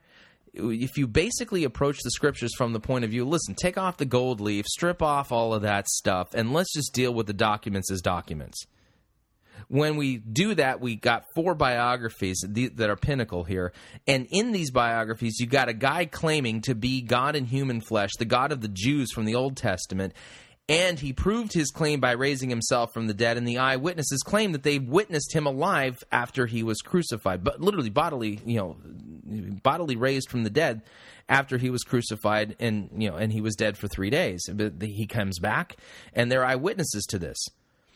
So what we also then learn is that according to these eyewitnesses, these eyewitness biographers, the they the fact that Jesus claimed that the Old Testament stories were not mythology, but were factual and actual events. You know, he quotes from the Torah, he quotes from the writings, he quotes from the prophets. I mean, he basically claims that the, the story of the flood was an actual factual event. He claims that, uh, you know, Adam and Eve's children were actual factual people. Okay, that uh, righteous Abel was killed by Cain. He affirms, he puts a stamp of approval on these stories. And he claims that all of the Old Testament writings that we have in the Masoretic text, which is also found in the L X X, so the Septuagint, are none other than the very words of God. And Jesus gives a special blessing to the writings of his disciples, who then become the apostles, so that their words become the word of God too. So the fact that um, that Jesus is the foundation of our faith Um, is important, but where do we learn about Jesus? We learn about that him from the Scriptures, and it's only, only Jesus only puts his stamp of approval on the Old Testament writings and the writings of the apostles. Period. End of story. That's how we understand Sola Scriptura. It comes from and flows through the authority of none other than Jesus Christ. And if you want to believe that Jesus has a different view of Scripture than the one that I've stated, then muster your evidence from your eyewitnesses who were there and heard what Jesus said and spoke and taught and did, and show me from their writings that Jesus had a lesser view of Scripture than that. If you can't do that, then if you claim to be a Christian or a Christ follower or whatever the current name du jour is, if you have a different view of Scripture than Jesus does, you're wrong. And you're messing with fire. All right. So there you go. That's how you get around this, this this circular argument thing. Okay? We've got four different witnesses, and their their stories jive. What they said was accurate. What they said was true. And uh, if somebody wa- wants to claim to be a Christian and deny that the, the Gospels were written by the eyewitnesses, Um, it's pretty clear that uh, they don't uh, understand anything about what the Bible is, and, and uh, they're liberals, and you can dismiss them as heretics. Anyway, so there you go. Um, so Tony Jones is engaging in an argument from silence. He's trying to maintain the truthiness of, of Genesis, by de- but still deny its uh, its factuality, which Jesus didn't do, the apostles didn't do, Paul didn't do. Um And yet somehow I'm supposed to believe these new emergents and their their, their new Christians. This is this. They're neoliberals. They're postmodern neoliberals. Anyway, so there you have it. And with that, we're going to switch gears really quick here, and we're going to get into the Gospel of Mark, because this is probably one of my favorite parts of the day, the Gospel of Mark. And then, uh, time permitting, we'll get into Uh, what was said between Oprah Winfrey and Ted Haggard. Good stuff there, especially as it pertains to the gospel. All right, now we left off yesterday in the Gospel of Mark, uh, talking about uh, really the tail end of the story of how uh, Christ released this uh, poor guy who was in bondage, you know, possessed by the the legion of demons, and uh, and how that all how that all went down. We pick up now in Mark chapter five, verse twenty-one. And I call this story, you know, you know, they have all different headings for these things. Um, I call this the, the the story of the two daughters, and it's imperative that you, you, you I think we look at this, because you're going to see an interplay between two different daughters, and it's very interesting that goes on here. I love this story, and it really shows us again. Jesus here is what's he trying to get people to, to do? Trust and have faith in him. It's the dividing line between faith and unbelief that is, is the big dividing line here in this gospel, and others as well. But we read, starting in verse twenty-one of Mark chapter five, "And when Jesus had crossed again in the boat to the other side," that's the Sea of Galilee, "a great crowd gathered around him, and he was beside the sea. And then came one of the rulers of the synagogues, Jairus by name, and seeing him, he fell at Jesus' feet and implored him earnestly, saying, 'My little daughter is at the point of death. Come, lay your hands on her so that she may be made well and live.' And he went with him." Okay? So we've got Jairus, one of the synagogue rulers. I understand, you know, what's going on here. He's a prominent guy in the synagogue. He, you can think of him as a churchman, if you would. Okay, and uh, and so keep this in mind as we move forward. And a great crowd followed Jesus and thronged about him. And there was a woman who had a discharge of blood for twelve years. Now, we're going to stop for a second here. Um, you you, you got to think about this from a Jewish context, okay? Leviticus chapter fifteen talks about um, things that make you clean or unclean. And um, listen to this. Leviticus chapter fifteen, verse twenty-five. If a woman has a discharge of blood for many days, not at her time of of her menstrual impurity, or if she has a discharge beyond the time of her impurity, all the days of the discharge she shall continue in uncleanness, as in the days of her impurity she shall be unclean. This is important, okay? Now, I want you to keep this in mind. Jairus is a synagogue ruler. We have a woman here who lives in the same town as Jairus, which means if she were going to, to go to synagogue, she would go to his synagogue, okay? And she's had a discharge of blood for twelve years. And Jairus' daughter also happens to be twelve years old. I don't think there's any real connection there, but I just think it's interesting, okay? So according to the Levitical law, according to the Mosaic Law, this woman has been considered to be unclean for twelve years. This has im- severely impacted her interaction with people in her own community, severely interacted, in, uh, inter- uh, distracted, you know, interacted with her ability to worship God in the synagogue. Basically, this is a woman who many would be easy to consider her to be um, somebody who's cursed by God, somebody who's done something wrong, and somebody who really should be hanging out on the fringes of the of the community and not amongst the rest of the community, because she is unclean. And unclean is is the scarlet letter U in uh, in this society. Okay, you got to keep this in mind. All right. So it says, and there was a woman who had a discharge of blood for twelve years and who had suffered much under many physicians and had spent all that she had and was no better, but rather grew worse. She had heard the reports about Jesus and came up behind him in the crowd and touched his garment.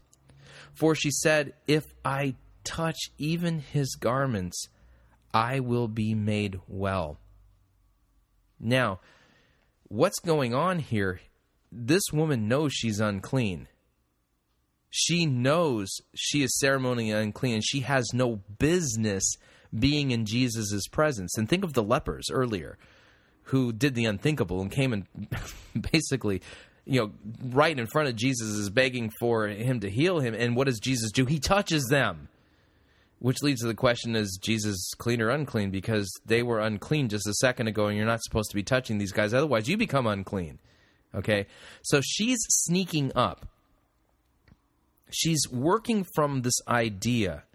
First of all, she trusts that this is going to do something. She has faith, okay, that this is going to do something. And she's still working with this idea that God is somehow punishing her, may not love her, that she's getting what she deserves. I mean, the religious types, the, the self-righteous religious types, you know, have probably had their their their say regarding this woman. And so she knows she doesn't deserve, and it's not right for her to be in Jesus' presence.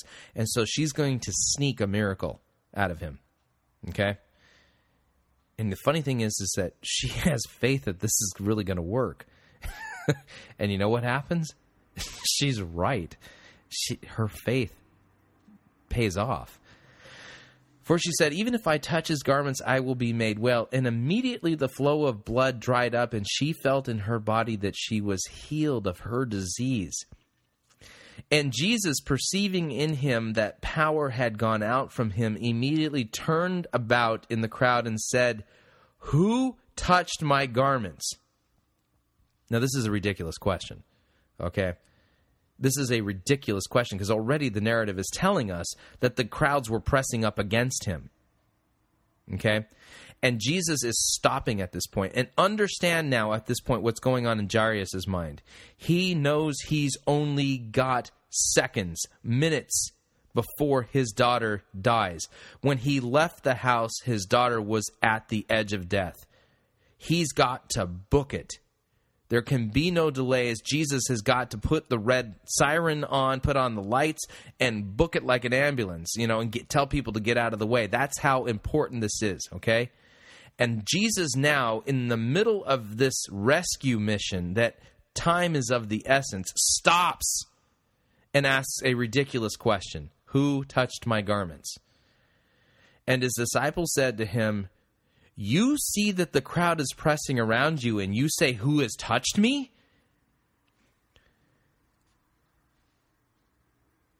And Jesus looked around to see who had done it. But the woman, knowing what had happened to her, came in fear and trembling and fell down before him.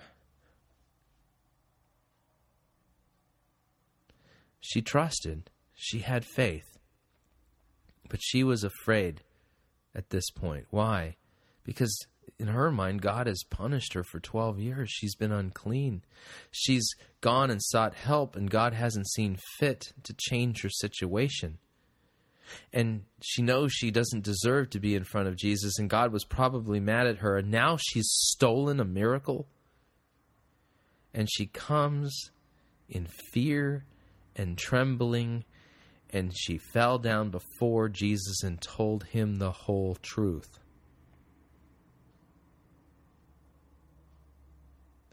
And if God were a mean God who was trying to smack her down and was looking to punish her, that's not what Jesus did. He says these amazingly comforting words to her. Daughter, your faith has made you well. Go in peace and be healed of your disease. Daughter. He doesn't call her woman. He doesn't call her sinner. He doesn't rebuke her. He comforts her in her fear and trembling, knowing that she, she knew she didn't deserve to be in Jesus' presence. She knew. And Jesus doesn't rebuke her. He calls her daughter. Now stop for a second and think for a minute from Jairus' point of view. Time is of the essence. And here is this woman who he probably knew because she lived in the same community he did. He knew that that was the woman who was, who's been unclean for twelve years. And he can just see this going on and going, oh my goodness, uh, we've got to go, Jesus. We, and you're stopping for this woman. And Jesus doesn't rebuke her, takes the time to find her. She comes trembling and confesses the whole truth to him. And he doesn't rebuke her, doesn't send her away angry at her. He calls her daughter and says, your faith, not your obedience, your faith has made you well. Go in peace. Be healed of your disease. And then the story takes a terrible turn. And while he was still speaking, there came from the ruler's house some who said, your daughter is dead. Why trouble the teacher any farther? But overhearing what they said, Jesus said to Jairus, the ruler of the synagogue, do not fear, only believe. It's ridiculous, right? She's dead. She's gone. Jesus wasn't fast enough. Jesus wasn't quick enough. Jesus got distracted by that woman who was unclean. It's too late. And Jesus doesn't say, be obedient, try harder. He says, do not fear. Only believe. Trust me. And he allowed no one to follow him except for Peter and James and John and the brothers of James. And they came to the house of the ruler of the synagogue, and Jesus saw a commotion, people weeping and wailing loudly. And when he had entered, he said to them, "Why are you making a commotion and weeping? The child is not dead, but only sleeping." And they laughed at him. But he put them all outside and took the child's father and mother and those who were with him and went to where the child was. Remember, the words are still ringing in his ear. Do not fear, only believe. Put yourself in Jairus' shoes for a second. He's been rushing to get Jesus to his daughter. He's been rushing, trying to get there, trying to get there, and he's got word that he wasn't quick enough. Imagine being in his shoes as you walk into the room where your dead twelve-year-old daughter is lying. You knew she was sick, and you see her lifeless, non-breathing body there, dead on the bed. And these words are still ringing in your ear. Do not fear. Only believe. Have faith in me. Trust. Do not fear. Only believe.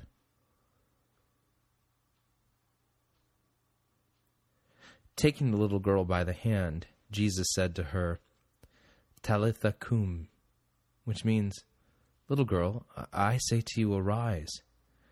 And immediately the girl got up and began walking, for she was twelve years of age. And they were immediately overcome with amazement. And he strictly charged them that no one should know this, and told them to give her something to eat. Amazing story.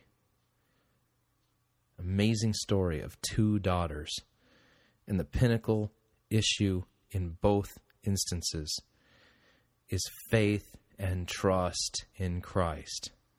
The same faith that that unclean woman, the one with the bloody discharge for twelve years, had,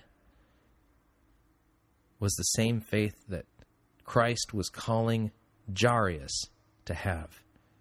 Do not fear, only believe. And it's the same faith that Christ calls us to, understanding that all of us are sinners. All of us deserve hell. And yet, Christ is not calling us to try better, to be obedient, to somehow merit God's favor through our works. Instead, he's calling us to trust. Do not fear, only believe. And he is the one who releases us from our uncleanliness and releases us from death, releases us from the penalty of our sins. And by his stripes, we are healed. Absolutely one of my favorite stories. All right. We're going to now switch gears. Let me pull this up. Um, let me see here. All right. We got to uh, pull up. Let me find the email where I got this link. Somebody said, "Please, you got to do a show on Ted Haggard on Oprah." Oprah. Hang on a second here. Ted Haggard on Oprah. Here, wait, wait a second. There we go. All right, we're going to talk about this, and I think it's worth it's, it's worth watching just because, or listening to. We're not going to watch it. I haven't been watching on radio. Roseboro, you're getting old.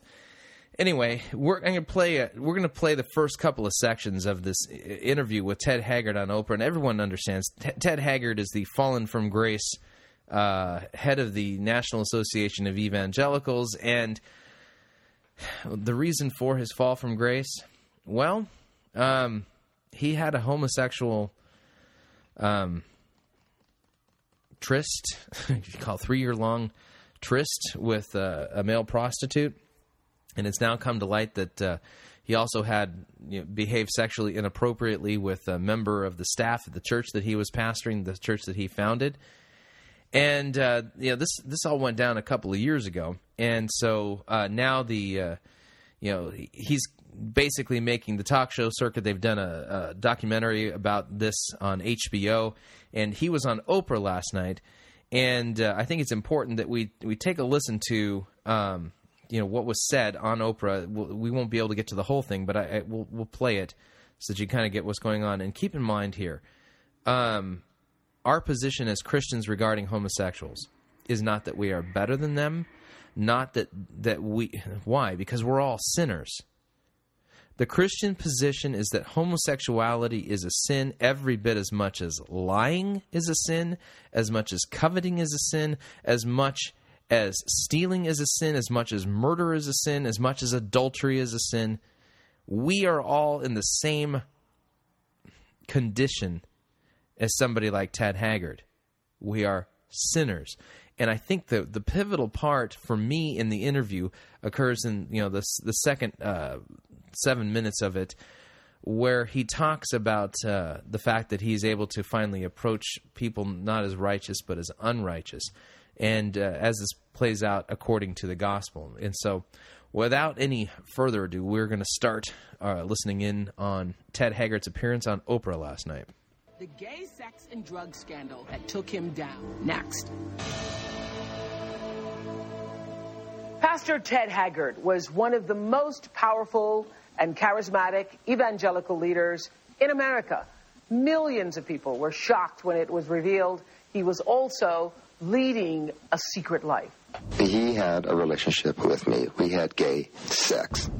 On November first, two thousand six, Mike Jones, a former male prostitute, alleged in a radio interview that he and Pastor Ted had a three-year sexual relationship and that Haggard paid him in cash for sex and crystal meth.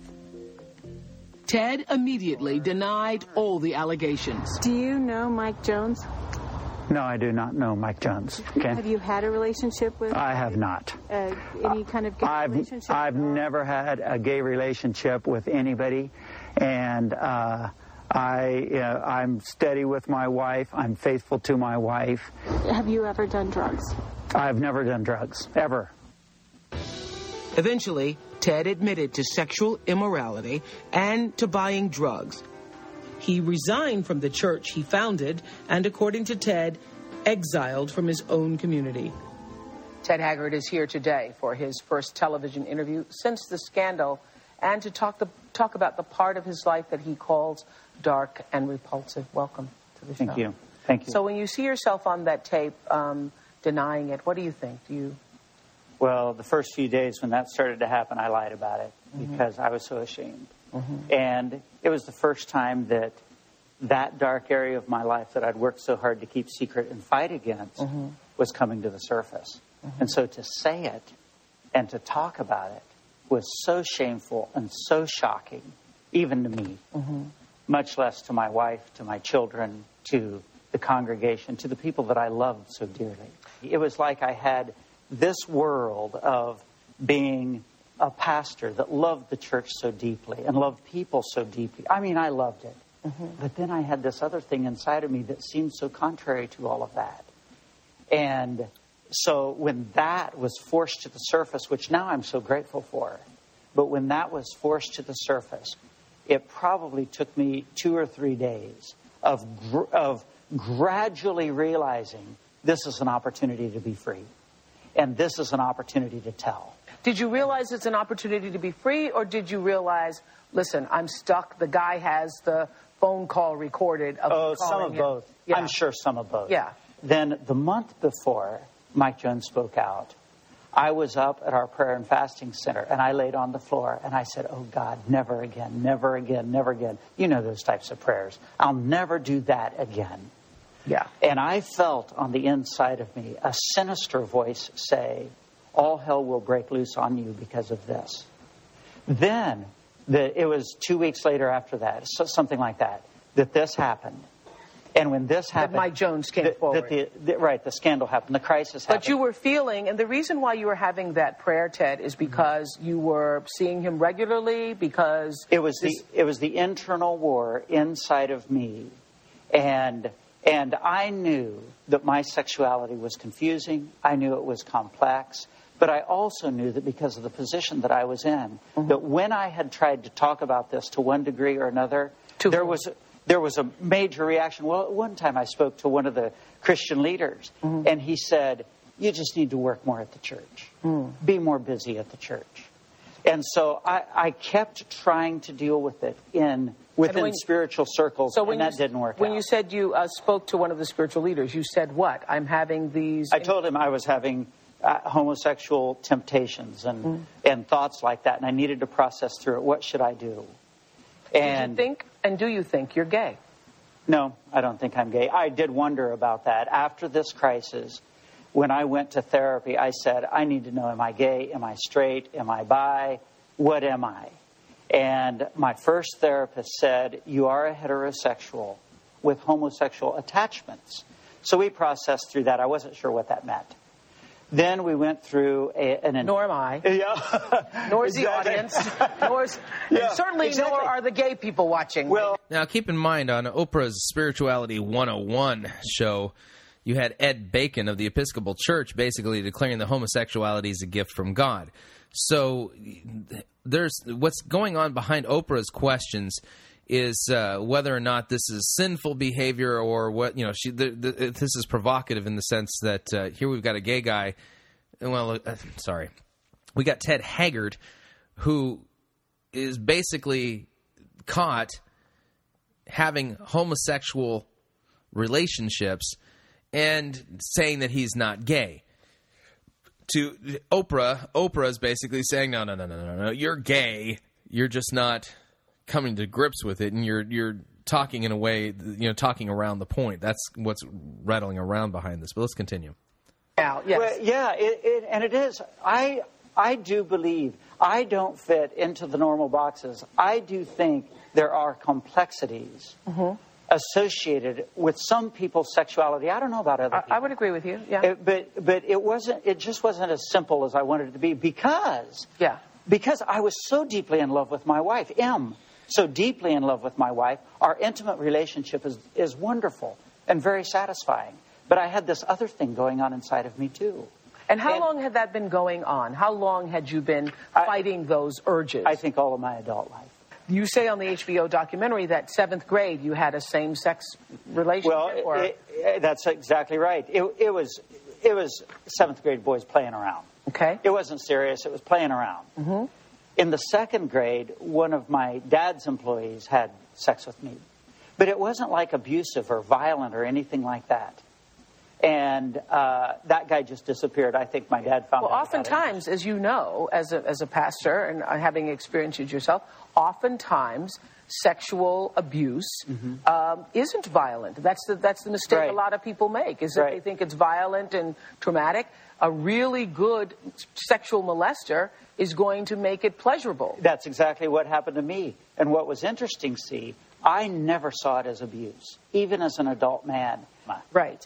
But yeah. isn't the real issue what you were feeling? Isn't the yes. real issue that you were in denial of your sexual attraction to men? Well, w- what was happening then? We were a good farm Presbyterian family. Okay. You know, we went to church on Sundays. My dad's a presbyter. My mom leads a circle prayer meeting. And so you don't have those and kinds of thoughts. So we don't have that. And and I think that happened. And I thank God, though, that in this process, I am where I am now.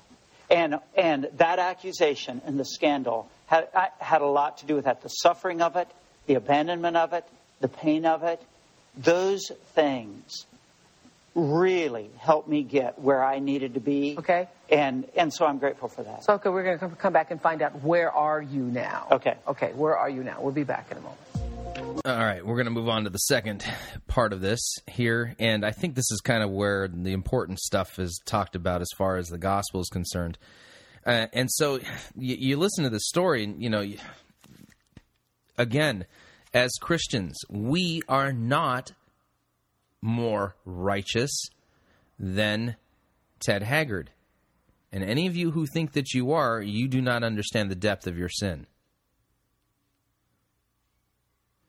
So we affirm the truth of Scripture that homosexuality is a sin, and we affirm also that all of us are sinners, guilty before God, deserving of His wrath, deserving, deserving of His temporal and eternal punishments.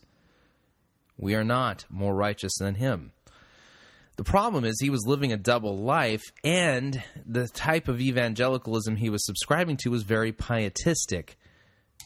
And that's where the real problems come in, the fact that he was claiming to be righteous at the same time he was he knew he was a sinner. We continue. Sex and drug scandal that took him down. Next.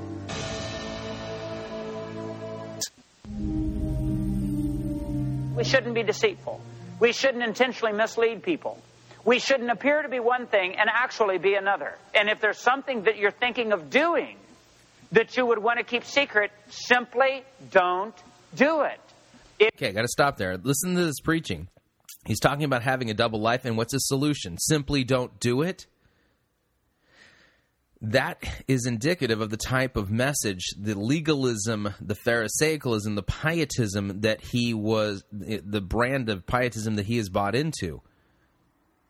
The Christian message is not simply don't do it. It's confess your sins and receive the forgiveness of Christ. Christ died for that sin. Believe it or not, the way you get overcome sin, so to speak, is by confessing it, by receiving the forgiveness of sins. Okay? This is a message that really creates despair in a lot of people and will create people who have double lives. I claim to be righteous and tell everyone to be holy and righteous, and yet I have this dirty little secret in my closet. Confess the dirty little secret in your closet and receive the forgiveness of sins, because Christ died for those dirty little secrets in your closet. If you need to go somewhere in the middle of the night and you want to keep it a secret and hope nobody ever knows, don't go there. If you'll notice, on the front page of the newspaper, every single day, there's somebody's secret. It was in nineteen ninety-seven. Right. This broke in two thousand six. Right. In nineteen ninety-seven, were you talking about yourself? Were you engaged in sexual activity with men? The struggle was going on. Okay. And when I was saying things like that, see, one of my great themes in ministry was there's no such thing as a secret. Mm-hmm. Jesus says what's done in secret will be shouted from the housetops. I am the living proof of that. So you always knew then that this was going to come out into the light. I was desperately praying and hoping that God would do a miracle in me and I would be okay before I embarrassed my family and my friends. But the time that you laid down in the church and you were fasting and praying, do whatever and said, do whatever it takes, you were saying to God, I knew, do whatever it takes to reveal this? Whatever. Whatever it takes to heal me. To heal me. And I knew in that healing process I'd watched enough that it could cost me everything. Mm-hmm. And I, I thought my wife would divorce me. I thought my children would leave me. I thought the church would too.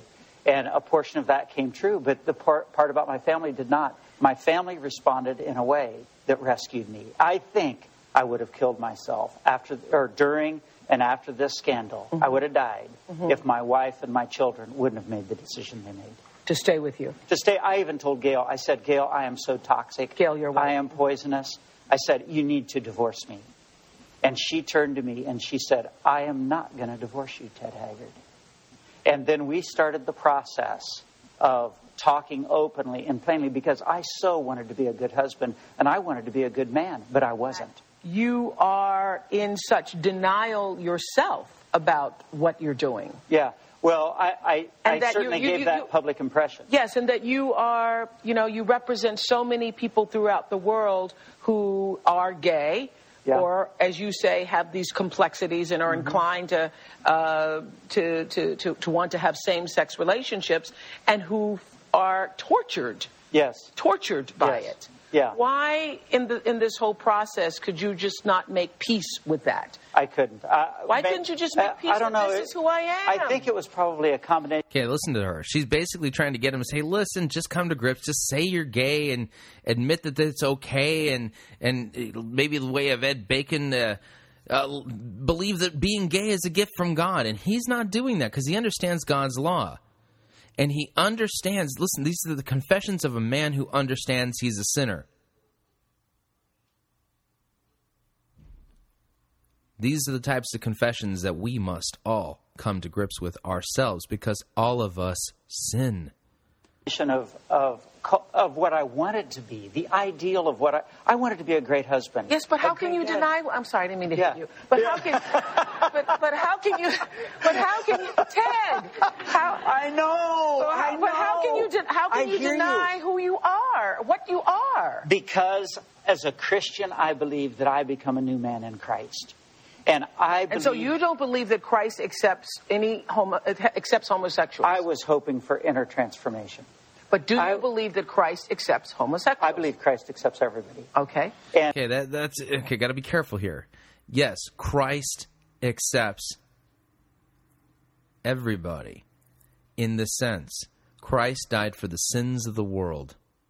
He is offering mercy and forgiveness to heterosexuals, to homosexuals, to whatever perverse other form of sexual deviancy that you can come up with. He's offering mercy and forgiveness to murderers, to adulterers, to liars, to cheaters, to stealers, to thieves. Jesus Christ died for all of those sins, including the sin of homosexuality. The clarion call of Christianity and the gospel to all sinners of all stripes and variety is repent and believe the good news that Christ died for your sins. Repent and believe the gospel. Jesus atoned for that sin too. And, and I know it. I have the proof now, because when I was at my lowest point, when I couldn't pray, I couldn't read the scriptures, I couldn't seek him anymore, he came after me, and the scripture came alive to me, Oprah, for the first time in a dramatic way. Jesus came for the unrighteous, not the righteous. That's right. Jesus came for the sinner, not the righteous.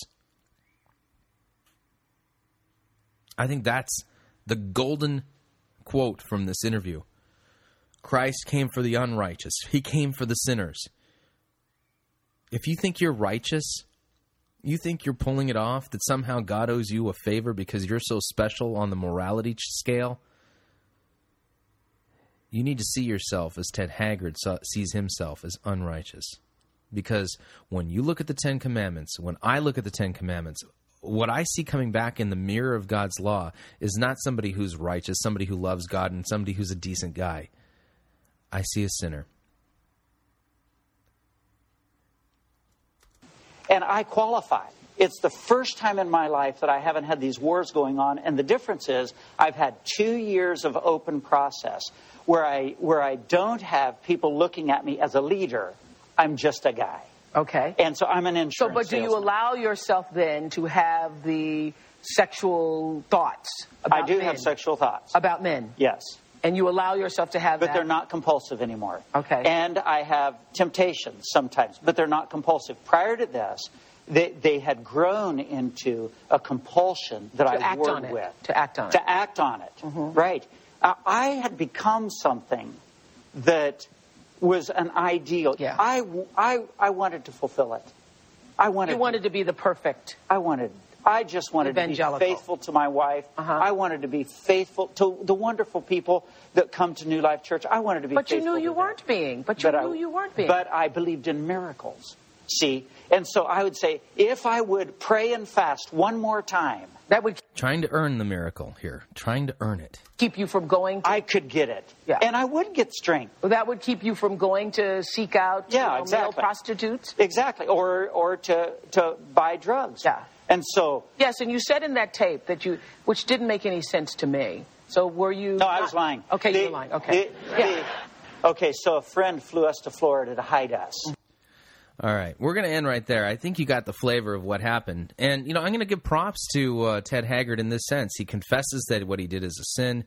And what I hear in his interview is... Really, at the heart of a lot of this is this this bifurcated life that came about as a result of the fact that he didn't see himself as unrighteous. but was trying to present himself as some kind of a righteous person who was pulling it off because he wanted all of this, yet he knew that inside he was lying. Um, unfortunately, I've seen this happen in other people's lives, and it, it's just, folks, pietism and a misunderstanding of God's law and what it's for, and a lack of understanding of the gospel is what drives these types of bifurcated lives. It creates them. Christ is calling all of us in our deepest, darkest sins to come to Him as unrighteous sinners, confessing our sins, repenting of our sins, and trusting in His forgiveness for our sins. The church is not supposed to be a place, a gymnasium for the righteous to be lifting weights. It literally is a sick house full of sinners there to receive from Christ the forgiveness of sins. That's why we worship Christ and not ourselves. And if you go to a church where you have people who think that they're somehow pulling off the law and saying, look at me and how righteous I am, and just apply these three simple steps and you too can be righteous like me, those are people who don't even understand what the law is for. The purpose of the law is really to show you your need for a Savior. And that's how we look at homosexuals, how we look at heterosexuals who are committing adultery or fornicating or caught up in any kind of sexual deviancy. We are all beggars. We are all sinners. We are all on the same level. And the message of the gospel is good news. God is offering full and complete pardon, completely undeserved, canceling of all of your debts to Him, canceling of all of your sins, and He will remember them no more because He atoned for them Himself on the cross of Calvary two thousand years ago, one Friday afternoon on the eve of the Passover. God in human flesh as your substitute on the cross for your sins and mine, even the sins of homosexuality, even the sin of gossip. We are now at the end of our program today. I'd like to thank you all for tuning in and would like to remind you, Fighting for the Faith is listener supported. That means we need your help in order to pay our bills so that we can continue bringing you this important radio outreach. If you would like to support us, you can do so a couple of ways. You can visit us at, at fighting for the faith dot com. and click on the donate button, or send a check to Fighting for the Faith, Post Office Box seven ninety-one, San Juan Capistrano, California, zip code nine two six nine three. Until tomorrow, may God bless you.